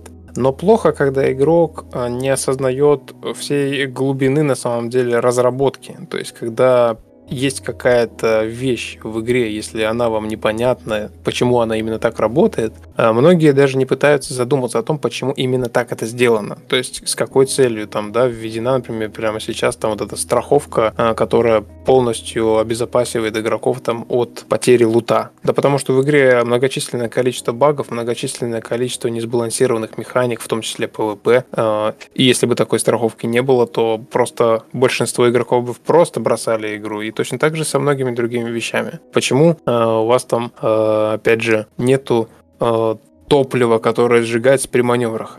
Ребята, оно вам вообще надо? Игра не про симуляцию, не про то, чтобы заправить огромный бак с топливом, летать с ним на перевес и думать, когда же оно закончится у вас. А что, если у вас это топливо кончится где-нибудь в кротовой норе? Это надо еще одну механику придумать для того, чтобы вас эвакуировали, или вы просто отправитесь как болванчик космос крутиться и потом будете ныть. А что игра такая непродуманная? Ну вот эти все вопросы, они на самом деле очень такие... А, на них ответ можно быстро дать. И самое главное, очень легко объяснить, почему так сделано. Но человек будет недоволен до последнего, пока пока непонятно, что произойдет, потому что э, эти вопросы, они чаще всего заставляют, э, на, а, они пытаются заставить разработчика направить э, вообще вектор э, разработки в другую сторону. То есть, условно, это то же самое, что мы сейчас придем, не знаю, в нашу любимую там Forza Horizon, да, и начнем э, нести какую-нибудь чушь про то, что у вас должны быть повреждения, как во Flatout, или mm-hmm. как в, в Request, или как в там BMNG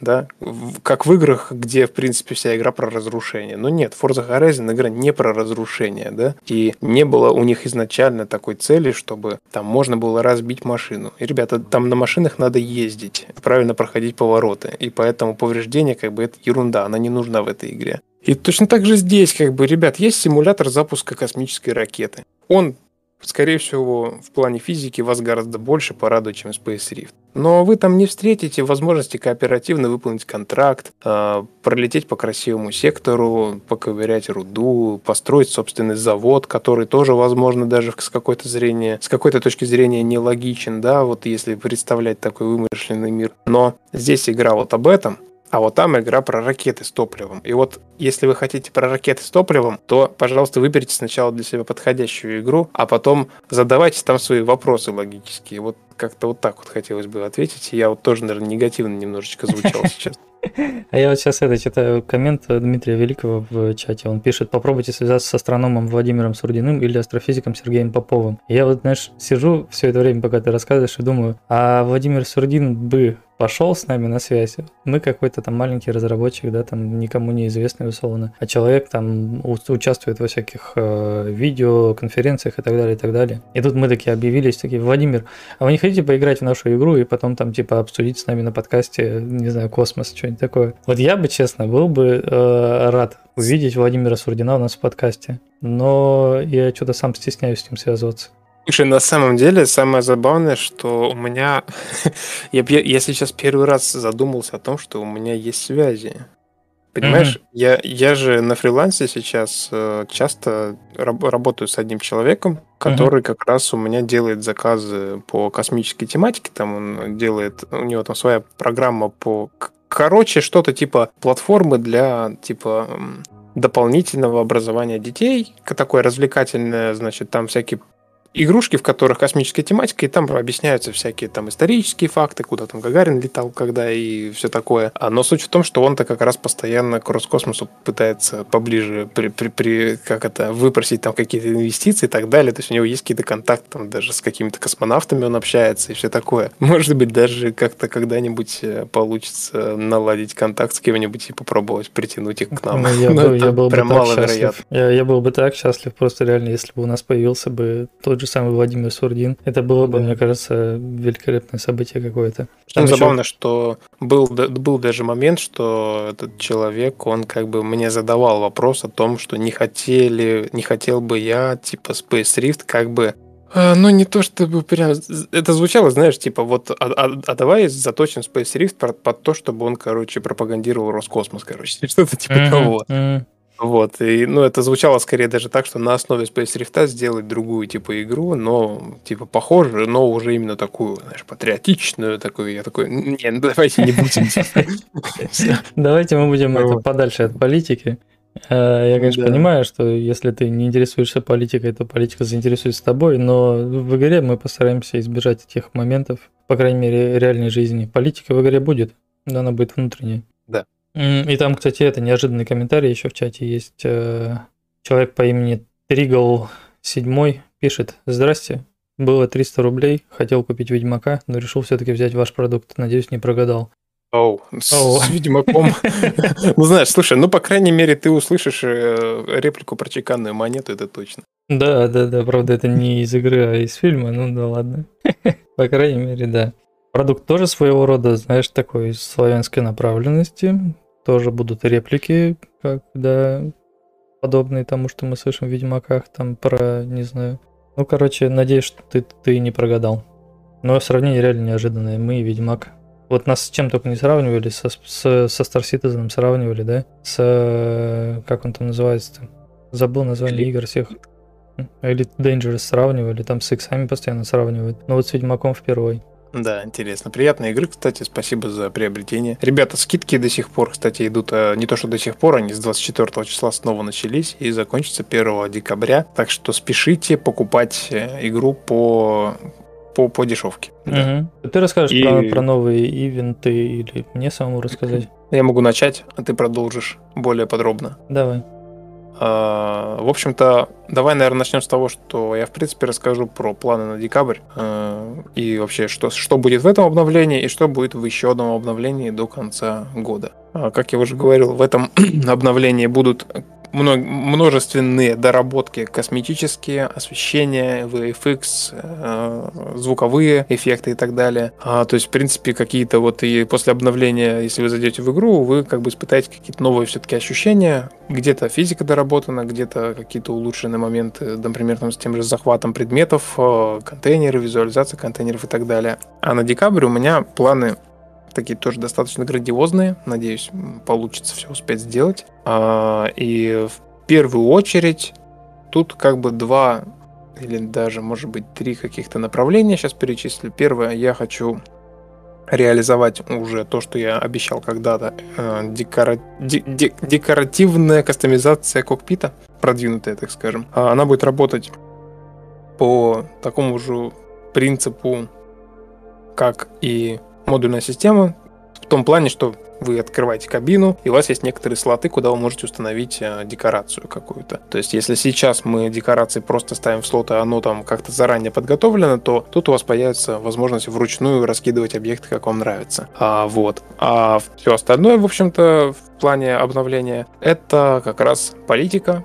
А, я пока не обещаю, но хочу уже заняться, во-первых, э, захватами секторов, э, все-таки войной между корпорациями, в первую очередь ПВЕ войной, между пиратами, между Бастионом, между Орденом. Э, они уже должны как-то начинать генерировать какие-то события, и вот как раз про события сейчас поговорим. В декабре, скорее всего, выйдет уже обновление, в котором будут как раз так называемые ивенты, про которые спрашивали многократно нас и на подкастах, и, в принципе, в комментариях, в обзорах, а, что они себя будут представлять. Это некоторые глобальные события, а, они чем-то похожи на контракты, но отличаются. Это, скажем так, контракт для всех одновременно. То есть, условно, представим, что вы там летаете, торгуете, занимаетесь своими делами, и тут появляется оповещение о том, что, например, на сектор Э, принадлежащий бастиону Галургия, совершено или планируется атака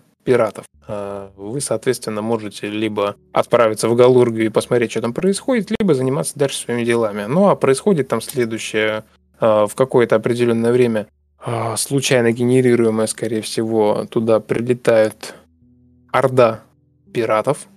Скорее всего, они туда прилетают на какой-то большой мобильной базе, и волнами начинают разносить там всех, грабить, уничтожать, и, в принципе, их целью является максимально нажиться барахлом, так скажем, да. А, это так называемый мини-ивент, то есть это самый а, менее глобальный ивент из всех, которые запланированы. А, и, собственно, все игроки, которые прилетят в это место действия, они, в общем-то, могут в этом поучаствовать, и я что-то уже слишком много рассказал. Продолжить может, наверное, Вадим. А я не знаю, на самом деле, что мне тут продолжать, но реально ты же все уже сказал, потому что, да, есть э, ивент, который происходит абсолютно для всех одновременно. Если вы находитесь близко, то вы можете туда прилететь. Если вы туда уже прилетели, вы участвуете. Если вы участвуете, вы получаете награды. Здесь уже, скажи мне, механика, которую мы продумывали пару недель назад с тем, что лут э, принадлежит какому-то игроку, который выбил, да, а, ну, в смысле, именно убил там, допустим, пирата, то если лут выпал с пирата, то он ему принадлежит. И, соответственно, как бы каждый игрок, который участвует в ивенте, кроме того, что он получает там э, опыт за убийство, да, пирата, плюс получает там, плюс, возможно, репутацию с, там, к примеру, Бастионом, да, за то, что он там помогает Бастиону. И также одновременно еще и может там собирать лут с пиратов и так далее, и так далее. И поскольку этот ивент будет именно таким глобальным, то, соответственно, а, должно быть больше взаимодействия, во-первых, между игроками в плане взаимодействия не напрямую, там, что там все там договариваются, там, я там здесь атакую, а ты здесь атакуешь, а именно взаимодействие такое более именно механическое, что просто все будут в одной какой-то зоне находиться в период ивента. Ну и поскольку ивенты будут возникать а, довольно часто, но в разных концах а, вселенной, скажем так, они, во-первых, не будут надоедать, потому потому что возможно, что вы на все ивенты не попадете. То есть, если ивент начинается в одном конце космоса, а вы находитесь в другом конце, вы даже не получите уведомление о том, что он начинается. Но если вам это интересно, будет, то вы условно там между собой можете там договориться, там, о, а вот здесь проходит ивент, давай лети сюда, и все, и ты летишь там на ивент, и там воюешь, короче. И поэтому это должно как-то разбавить атмосферу. Сейчас в игре довольно спокойно, мало каких-то событий происходит. Да, периодически пираты нападают, но в основном, как Илья там мне, по-моему, вчера сказал, а, когда нападают пираты на сектор, зачастую патруль с ними сам исправляется. Тут подразумевается такой объем нападения, да, что патруль вряд ли будет справляться. Патруль будет в этом участвовать, да, наравне с игроками, но, скорее всего, без игроков патруль ничего сделать не сможет. Плюс а, вместе там с волнами пиратов будут приходить и пиратские корветы, и плюс более там тяжело вооруженные корабли, с которыми там не каждый тоже патрульный корабль справится. В общем-то, наверное, и все, да, я рассказал. Ну, к этому еще стоит добавить, что мы сейчас только мини-ивенты обсудили, которые будут в декабре, а в целом вообще э, у меня есть грандиозные планы по тому, чтобы реализовать э, политику э, бастиона, ордена и пиратов в виде полноценной войны за территорию. И это будет как раз выливаться в то, что они будут пытаться захватить ближайшие кротовые норы, то есть ближайшие сектора нестабильные. И как раз эти сектора они будут застраивать новыми станциями, которые как раз уже можно будет уничтожать, можно будет перезахватывать, и как раз этим они будут заниматься постоянно. То есть, если мы сейчас обсудили мини-ивент, когда пираты просто нападают на сектор, то уже э, захваты секторов это будут уже среднего как бы масштаба ивенты. Это когда непосредственно какие-то две компьютерные искусственные значит, корпорации дерутся за ресурсы, за сектор за какие-то владения. И здесь уже игроки могут, например, скорее всего, либо принять какую-то сторону, да, и помочь, соответственно, получить тоже за это награду. Точно так же им будет приходить оповещение, что сейчас там идет война в таком-то секторе.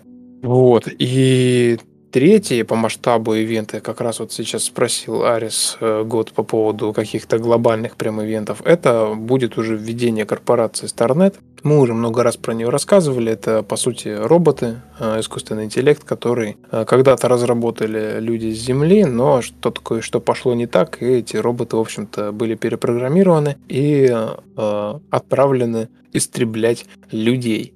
И, соответственно, как раз вот эти нападения будут максимально масштабными. Это будет выглядеть буквально как полный разнос какого-либо сектора в течение определенного времени. То есть прилетает огромный флот с большим количеством кораблей, с огромными эсминцами и начинает разносить в щепки все, что там находится в принципе. И здесь уже действительно там нельзя будет в одиночку прилететь, да, и противостоять этим силам, скорее всего. А здесь уже будет такая корпоративный такой масштаб, когда корпорация сражается с вот этой вот силой.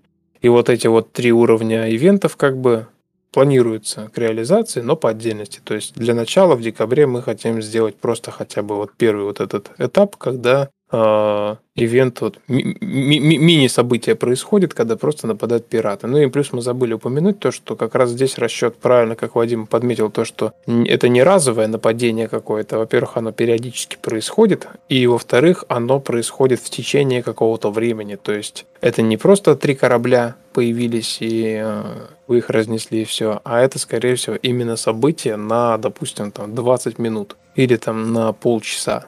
И в принципе, гораздо больше вероятность то, что какой-то игрок мимо пролетающий увидит эту бойню. Это уже будет гораздо веселее, чем то, что сейчас происходит действительно. И э, не хватает вот этого экшена, когда ты просто пролетаешь по своим делам, а там где-то на краю сектора сражается целый флот. Угу. Ну да, там Серега 27 Рус в чате написал, что нужно объявление на станциях о ближайшем ивенте за несколько минут. И вот как раз как ответ на это сообщение я бы сказал, что такое объявление, оно будет не на станциях, а просто в секторе, да, у тебя появляется. Ну, то есть, условно, там же, где твои уведомления появляются о начислении там каких-то, а, чего, денег, или что там у нас в центре появляется-то. Ну, ты понял, короче. Ну да, да, да. Да, то есть будет просто появляться такой большой баннер о том, что вот там в ближайшем каком-то там таком-то таком-то секторе идет ивент, и поскольку событие будет реально длиться там не 5 минут, не 3 минуты, а там 20-30 минут, то, соответственно, причем 20-30 минут это при условии, что все в нем уже участвуют. Вам за все заплатили чеканные монеты. Привет, сбычи мечт. Сбычи мечт, да. Привет, привет, Зенгрим. Спасибо за полторы тысячи рублей. Спасибо всем большое. Ну, как, да, кто... Спасибо большое вообще, Спасибо вообще-то за полторы тысячи рублей.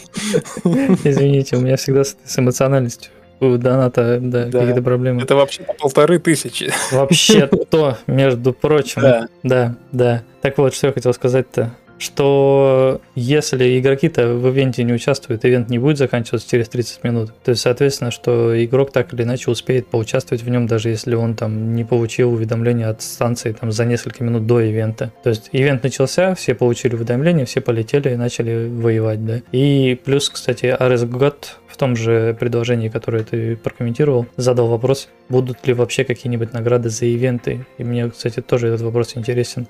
Как ты думаешь, стоит ли награждать именно за успешное завершение ивента? А, ну, я думаю, что в любом случае будет просто обычная награда, как минимум, типа за помощь, да, в, от, а, а, как бы в отражении атаки. Плюс ко всему, никто не отменяет какой-то уникальный лут, который может выпасть, например, с этих кораблей. А, ну, именно реально уникальный, не то, что сейчас выпадает. Мы, мы все понимаем, что такое уникальный лут, и то, что в Space Rift его сейчас, как, как это сказать-то, категорически мало. А, вот. А, но именно какие-то уникальные награды, а, я думаю, они будут как раз за некоторые другие активности. Мы с тобой же буквально там с полгода назад, наверное, да, обсуждали механику и каких-то именно еженедельных там заданий, например, да, каких-то вот этих вот э, как это сказать, соревновательных каких-то, знаешь, uh-huh, контрактов, uh-huh. когда у тебя есть некоторые активности, которые ты можешь зайти, да, и каждый день они, допустим, там какие-то новые добавляются, и при постоянном прохождении каких-то таких э, задач, да, тебе могут э, выпасть какие-то крутые уникальные награды, которые ты только за эти активности можешь получить и больше нигде.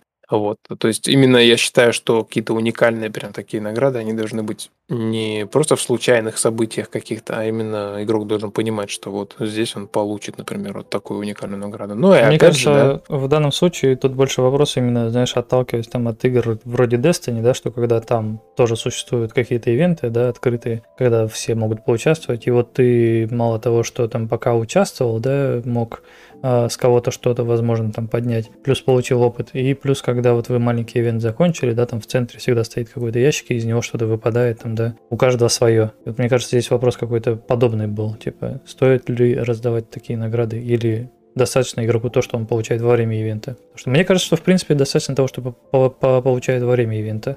Знаешь, можно на самом деле сделать, сейчас такая мысль пришла, типа, сделать что-нибудь типа каких-то ачивок внутри корпорации, Бастиона, например, да, которые выдаются игроку, если он постоянно помогает им. И, например, э, чтобы игрок, в принципе, когда взаимодействует позитивно с корпорацией, когда у него постоянно улучшается репутация, чтобы именно корпорация выходила с ним на связь и говорила, что вот вы нам постоянно помогаете, вы такой ответственный пилот, у нас для вас есть типа вот такой подарок, короче, и они там, допустим, на склад тебе на какую-то станцию закидывают какой-то прикольный предмет, и ты летишь его получаешь. У тебя очень крутая идея на самом деле. Вот то, что ты сейчас сказал, это очень крутая идея, я об этом не думал. Э, Я единственное, что представил бы себе такую систему не в виде там каких-то ачивок, как ты говоришь, а в виде, не знаю, условно, купонов Бастиона или купонов Бор- Ордена или еще что-нибудь вроде этого. Типа ты вот поучаствовал за их сторону там в таком ивенте, тебе на счет упало там, я не знаю, там три именно купона, то есть это вещь, которую нельзя ни на что больше потратить, кроме как в каком-то там торговом доке, у Бастиона. И у них есть отдельный магазин, в котором ты только за эти купоны можешь что-то приобрести, сам себе выбрать. Да, кстати, да, кстати, тоже отличная идея. И это могут быть как раз, например, там корабль какой-нибудь, тот же Мгм. там черная мышь, например, та же самая, может быть в таком магазине, почему бы и нет. Мгм. Ну или в принципе Причем можно, знаешь, корабль. э, сделать типа условно, если вот это бастионовский, да, то он там в какой-нибудь раскраске бастиона. Да, да. Именно в цветах бастиона, там, или в цветах ордена, или еще что-нибудь вроде этого. Мне кажется, что это прикольная тема. А игрок по имени Три... иг- Игрок, ну он же, он же уже игрок, да. Человек по имени Тригл, седьмой, говорит, сильно ли будут страдать упоротые одиночки в вашей игре? Экономически проседать. Да на самом деле, я думаю, вряд ли. Потому что, как минимум, сейчас есть, даже, даже на этом этапе игры, да, есть там возможность и дорогие ресурсы поковырять без, э, безобидно максимально, без каких-либо конфликтов.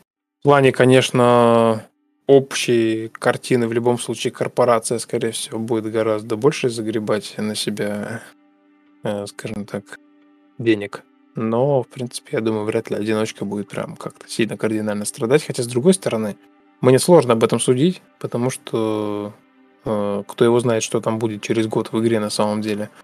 А Вот. Но в любом случае, без одиночек не будет существовать и корпораций.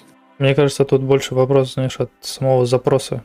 То есть, что ты для себя видишь в игре? Типа, если тебе, например, достаточно того, что ты вот просто купил себе корабль, купил себе корабль побольше, не знаю, построил станцию на краю там мира и, не знаю, там мирно существуешь с э, окружающей действительностью, и тебе этого достаточно, то, соответственно, такого добиться довольно легко в игре уже и в данный момент, да, и я думаю, что это вряд ли сильно изменится в будущем.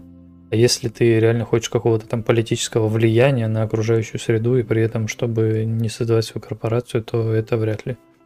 Ну да, тут все зависит на самом деле от вас. И в любой игре можно как и в одиночестве играть спокойно. Но на самом деле я бы все-таки рекомендовал именно в Space Rift играть с друзьями. Потому что сама по себе игра достаточно медитативная, такая спокойная. И чтобы как раз добавить немножечко какого-то фана и веселья, все-таки лучше играть с друзьями. К тому же в игре реализованы механики как и отряда, как и отдельно посвящено очень много времени было тому, чтобы сделать именно синхронизацию с выполнением контрактов, э, чтобы вместе проходить именно какие-то активности. А когда мы будем добавлять больше PvE, соответственно, веселее будет играть дальше с друзьями. И в игре точно так же реализованный голосовой чат, причем он стилизован специально под космическую тематику, как будто это действительно там какая-то вот э, радиосвязь. Кстати, особенно рекомендую поиграть с отключенной системой стабили... э, симуляции звука.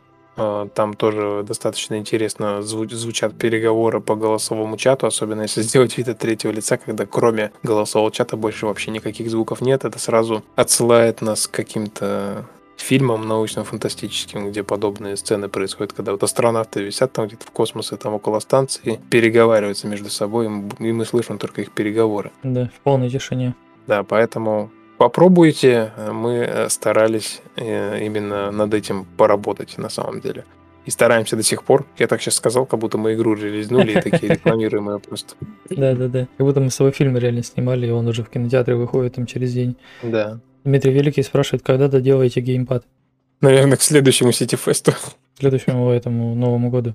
Ну Да, к релизу, к релизу точно. К, к релизу. Вот э, план такой. Я сначала выполняю полностью дорожную карту, э, сопутствующие задачки некоторые тоже, которые приходят в голову попутно. После того, как дорожная карта будет доделана, я выделяю отдельно время и отдельно добавляю еще пункты, связанные с геймпадом, с какими-то доработками, багфиксами, с какими-то механиками, которые еще необходимо доввести, исходя из текущей ситуации. И когда этот этап будет пройден, затем идет э, колоссальное количество просто тестирования, максимальной там нагрузки на сервер там и так далее. И после этого происходит релиз.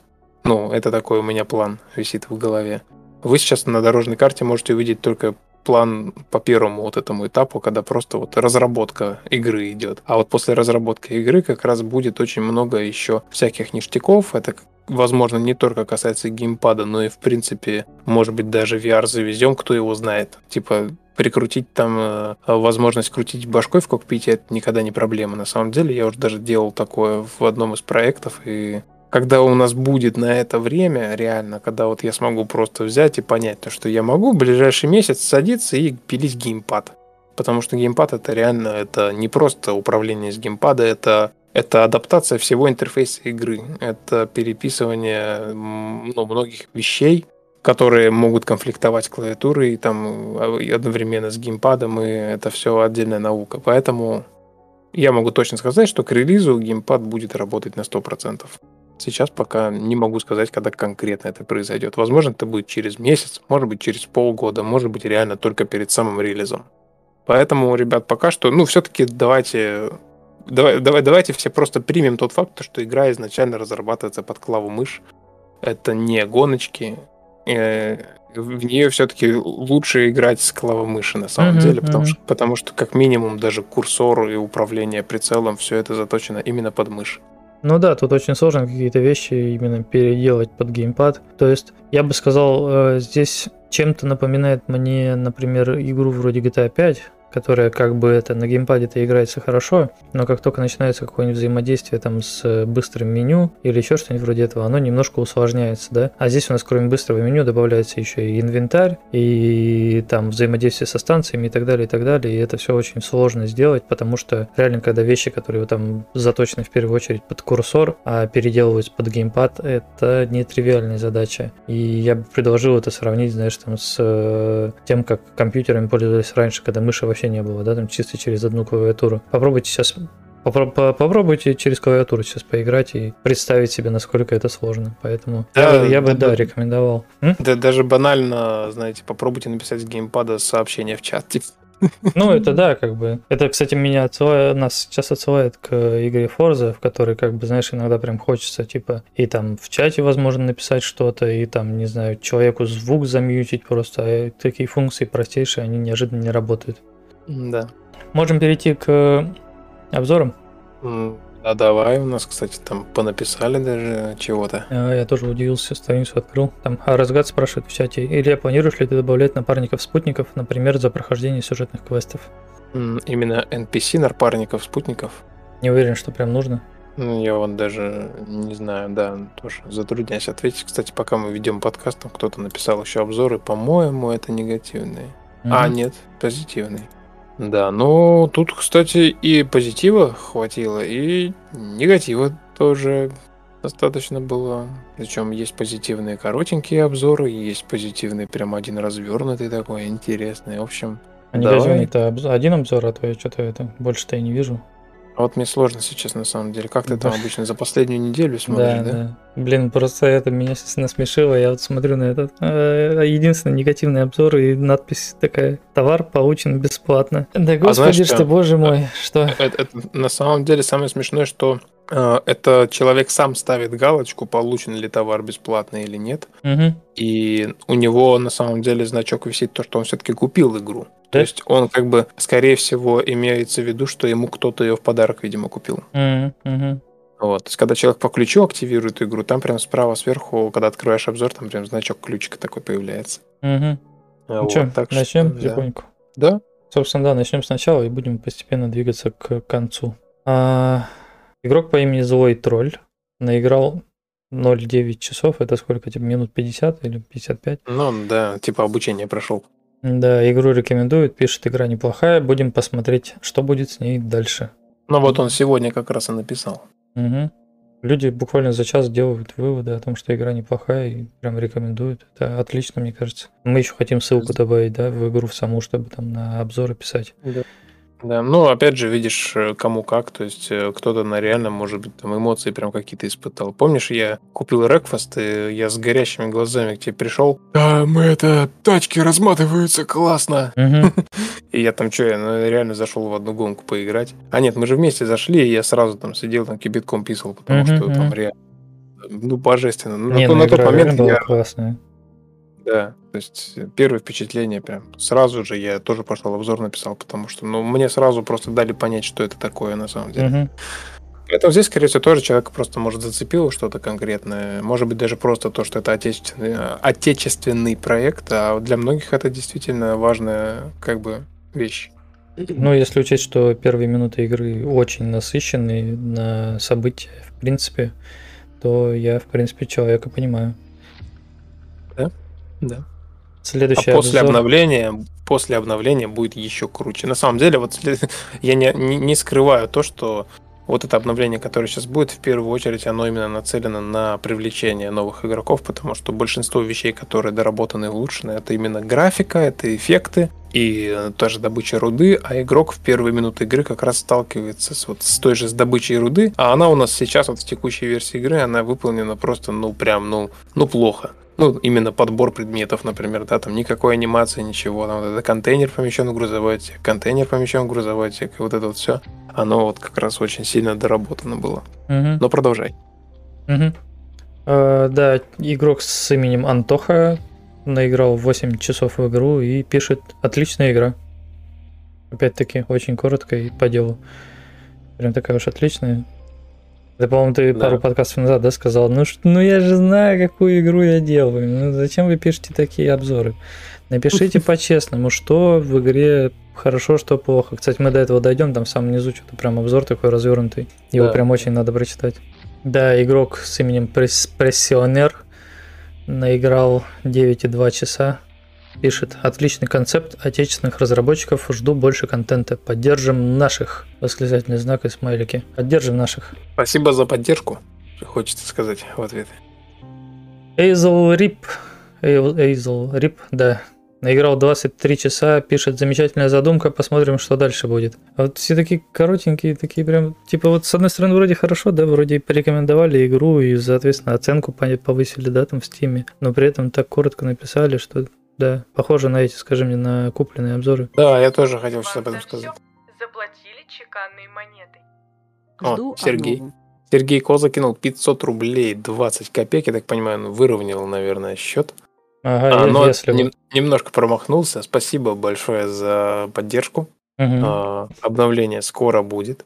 А, Да, я уже сам жду, не дождусь обновления. Что, что это вообще? Сколько можно уже тянуть? Я жду это обновление с тех пор, как что я там увидел это первый раз, как э, двигатели выглядят теперь, отрисовываются. А ты все тянешь и тянешь, тянешь и тянешь. Что это? Сколько можно, Илья? А видишь, чем дольше делаю, тем больше кажется, что я нифига не сделал, и поэтому как-то... И, потом... и из-за того, что я долго тяну, мне кажется, что стыдно выпускать так мало доработок. Хотя там уже патчноут будет гораздо больше, по-моему, чем любое из обновлений, которые были, в принципе, реализованы до этого. Мгм.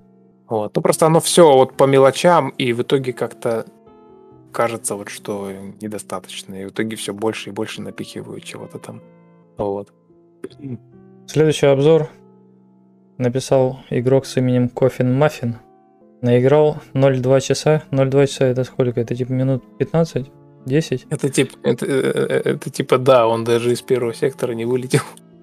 Наиграл, короче, 10 минут. При этом стоит, да, у него пометка, что он товар получил бесплатно. И пишет тоже очень короткий обзор. Жалкое подобие Elite Dangerous. Также укачивает через 2 минуты игры. Игру не рекомендует.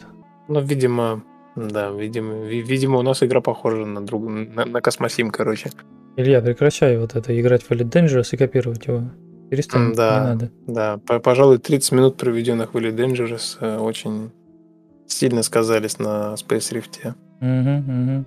Дмитрий Великий пишет, в элитке с геймпадом все нормально. Ну, тем более тогда. Тогда иди все-таки играй в Elite Dangerous, и потом вернешься и начнешь геймпад делать. Хорошо? Угу. Мгм, молчит. А, Я Вы- просто не совсем понял, к кому ты сейчас обратился. Я думал, ты в чат это сказал, а, а, ты мне. Нет, я тебе говорю, иди играй в Elite Dangerous. Да. Вернешься, Да. делаешь геймпад. А, игрок с именем, видимо, Лусиола наиграл 9,2 часа. Кстати, у меня почему-то у многих пишут, что 0, 0 часов за последние две недели. Но при этом 9,2 часа и при этом обзор типа опубликован 25 ноября. То есть... Ну, может быть, Steam подлагивает просто. мгм, мгм. А может быть, он просто действительно написал обзор из-за того, что посмотрел подкаст, где мы постоянно байтим на то, чтобы писать обзоры, и сам не играет уже давно. Это сейчас что был байт на обзор? Ну, Наверное. Наверное. Игру рекомендует, пишет, очень перспективный проект, этакий русский X3 на минималках, однако, надеюсь, когда-нибудь он его догонит и перегонит. Держит кулачки. Разработчик приятный человек, который живет своим проектом. Ой, спасибо за комплименты. Но правда, я не один. Нас тут хотя бы как минимум двое. Вот. Так что да, мы приятные человеки с тобой. А я, кстати, в X3 не играл, поэтому даже не понимаю, никогда, никогда не понимаю, с чем там сравнивают. Очень многие люди А. говорят, похоже на X3, а я вообще не в курсе, о чем речь. Ну ты попробуй, ну, попробуй. Мгм. Ради интереса хотя бы. Хотя Ну, тебя, скорее всего, долго не хватит, потому что это, мне кажется, игра не, не для тебя, как мне кажется. Типа, она такая, она прям очень размеренная, знаешь. Прям она еще и не объясняет тебе ничего. И ты вот появляешься, и ты сам ищешь себе занятия. Просто максимально сам ищешь занятия, она тебе ничего не дает вообще. Ну, н- н- по моим ощущениям, возможно, я не прав, возможно, в чате опровергнут, но я бы не сказал, что там в Иксе, например, там сюжетная часть как-то там сильно выделяется.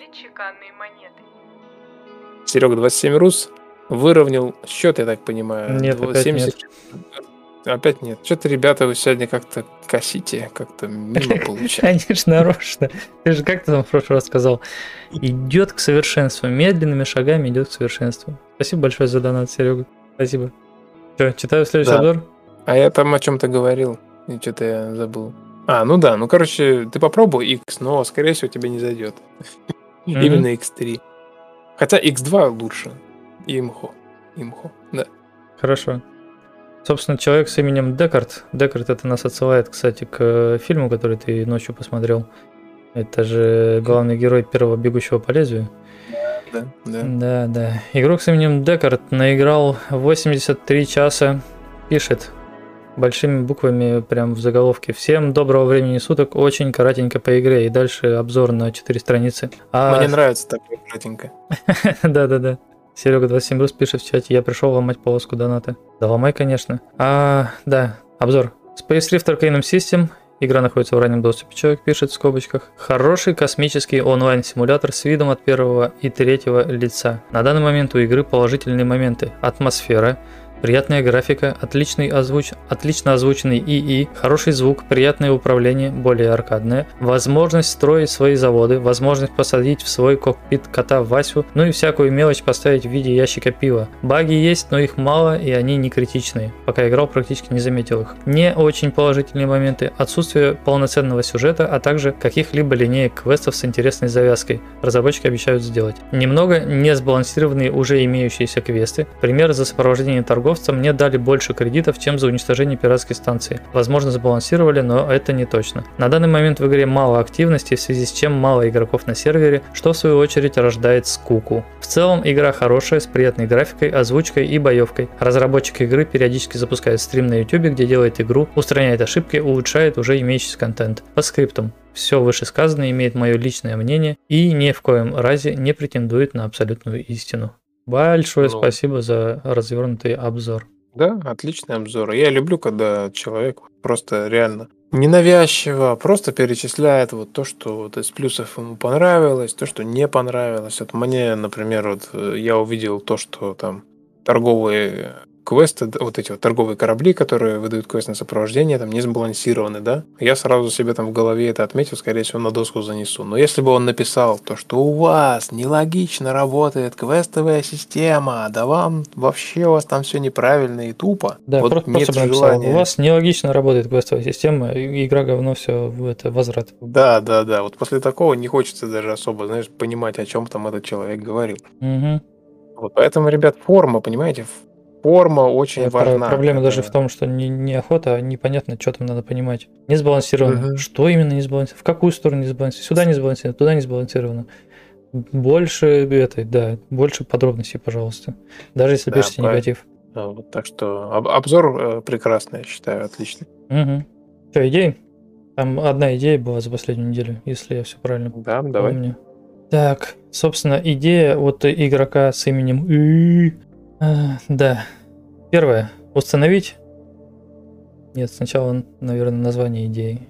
Написано обновление взаимодействия с имуществом и станциями игрока. Первое. Установить фильтры в меню имущества игрока. А. Корабли. Б. Станции. В. Различное имущество на складах. Второе. В меню имущества в иконках станции сделать минимальную информацию по балансу и тому подобное. И дальше пример визуальный. Я думаю, что это ты сам посмотришь для себя. Мгм. Третье. При изменении баланса станции практичнее было ввести вместо ползунка окошко с вводом конкретной суммы.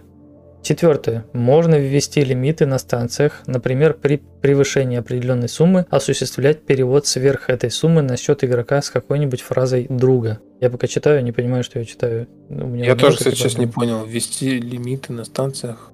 При превышении определенной суммы осуществлять перевод сверх этой суммы. А, типа, чтобы на счет станции не- нельзя было слишком много денег накопить. Понял? А, типа это, да. То есть, если у тебя станция заработала больше, чем максимум, то друг говорит, типа, ой, нам тут денежки пришли со станции. Мгм, Всё. мгм. Да, я понял.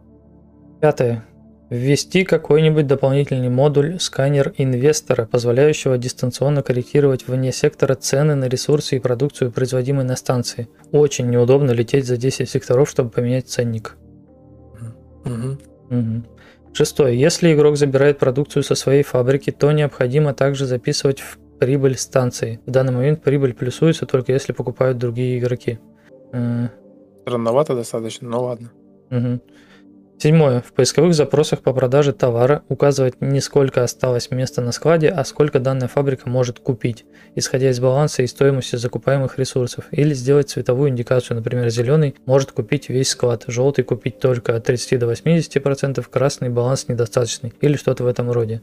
Ну, в принципе, я думаю, что многие пункты, да, имеют место быть. Да, и очень хорошо, что у нас появился, кстати говоря, обновленный форум, на котором сейчас, я так понимаю, даже в реальном времени появляются комментарии, даже без обновления страницы. Да, причем э, я обратил внимание, что здесь на форуме именно в первую очередь появля... отображаются не столько сами идеи, сколько темы, в которых недавно были комментарии. Я сначала даже немножко запутался, сначала не понял, а потом как понял. И да, Мгм. Ну, то тут есть- есть сортировка вот у тебя по обновлению, новые есть. да, да, да, это я вижу. Это я потом уже увидел. Просто сначала, когда зашел, думаю, это что у нас все новые идеи, а потом потыкал и понял, что все нет. заплатили чеканные Ух ты, монеты. ух ты, ух ты, Ой, я все сломал. 1024 рубля прислал Сергей, 27 рус. А, Я чувствую, вот он в игре, знаешь, накопил миллионы, а теперь пошел в реальной жизни накапливать их закидывать. выводит из игры, походу. Да, да, выводит, видимо, из игры уже, продает там кому-то. Мгм. И нашу полоску, кстати, реально сломали. У нас собрано из 5000 рублей 5000 рублей 31 копейка.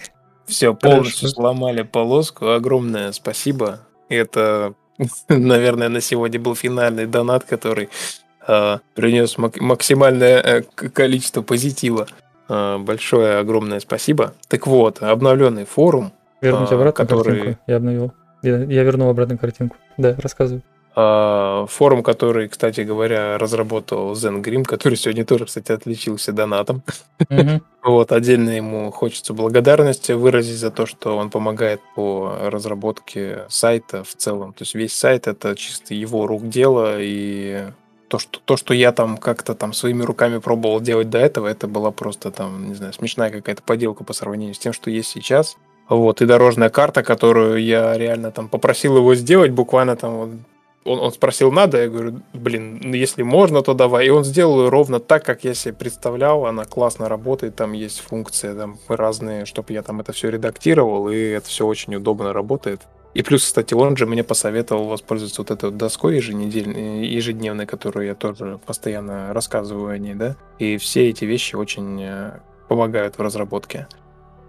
Вот, так что да, ребята, пишите на форум э, идеи, бэк-репорты и все остальное. Здесь с Кордом мы скоро кое-какие э, каналы уберем. Как раз, например, бэк-репорты, он будет чисто на сайте работать. И как раз, когда я провожу стримы по разработке, я очень часто буду обращаться к тем вещам, которые мы вот светим на стримах, на подкастах. И, скорее всего, даже если взять вот эту часть с интерфейсом, связанным с станциями, с переводом денег, с отображением информации, я, скорее всего, просто на каком-то отдельном стриме после обновления уже займусь, там, допустим, конкретно там станциями, владениями и доработаем все это, скажем так, вместе даже, да, в прямом эфире.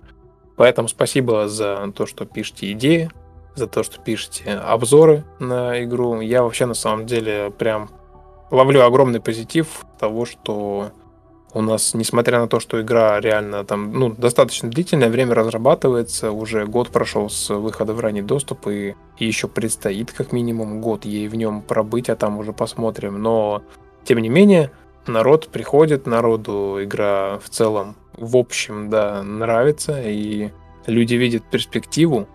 Это самое важное на самом деле в раннем доступе, потому что Многие игры задыхаются на этапе раннего доступа, а мы пока живем, и я уверен, проживем до релиза, и все будет хорошо.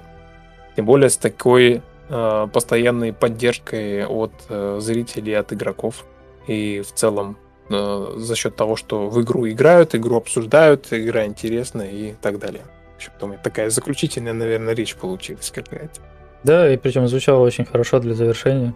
Ставьте лайки, ведь для того, чтобы расти, нужна мотивация, а ничто не мотивирует больше, чем ваша поддержка. И да, всем пока. Да, всем спасибо за участие.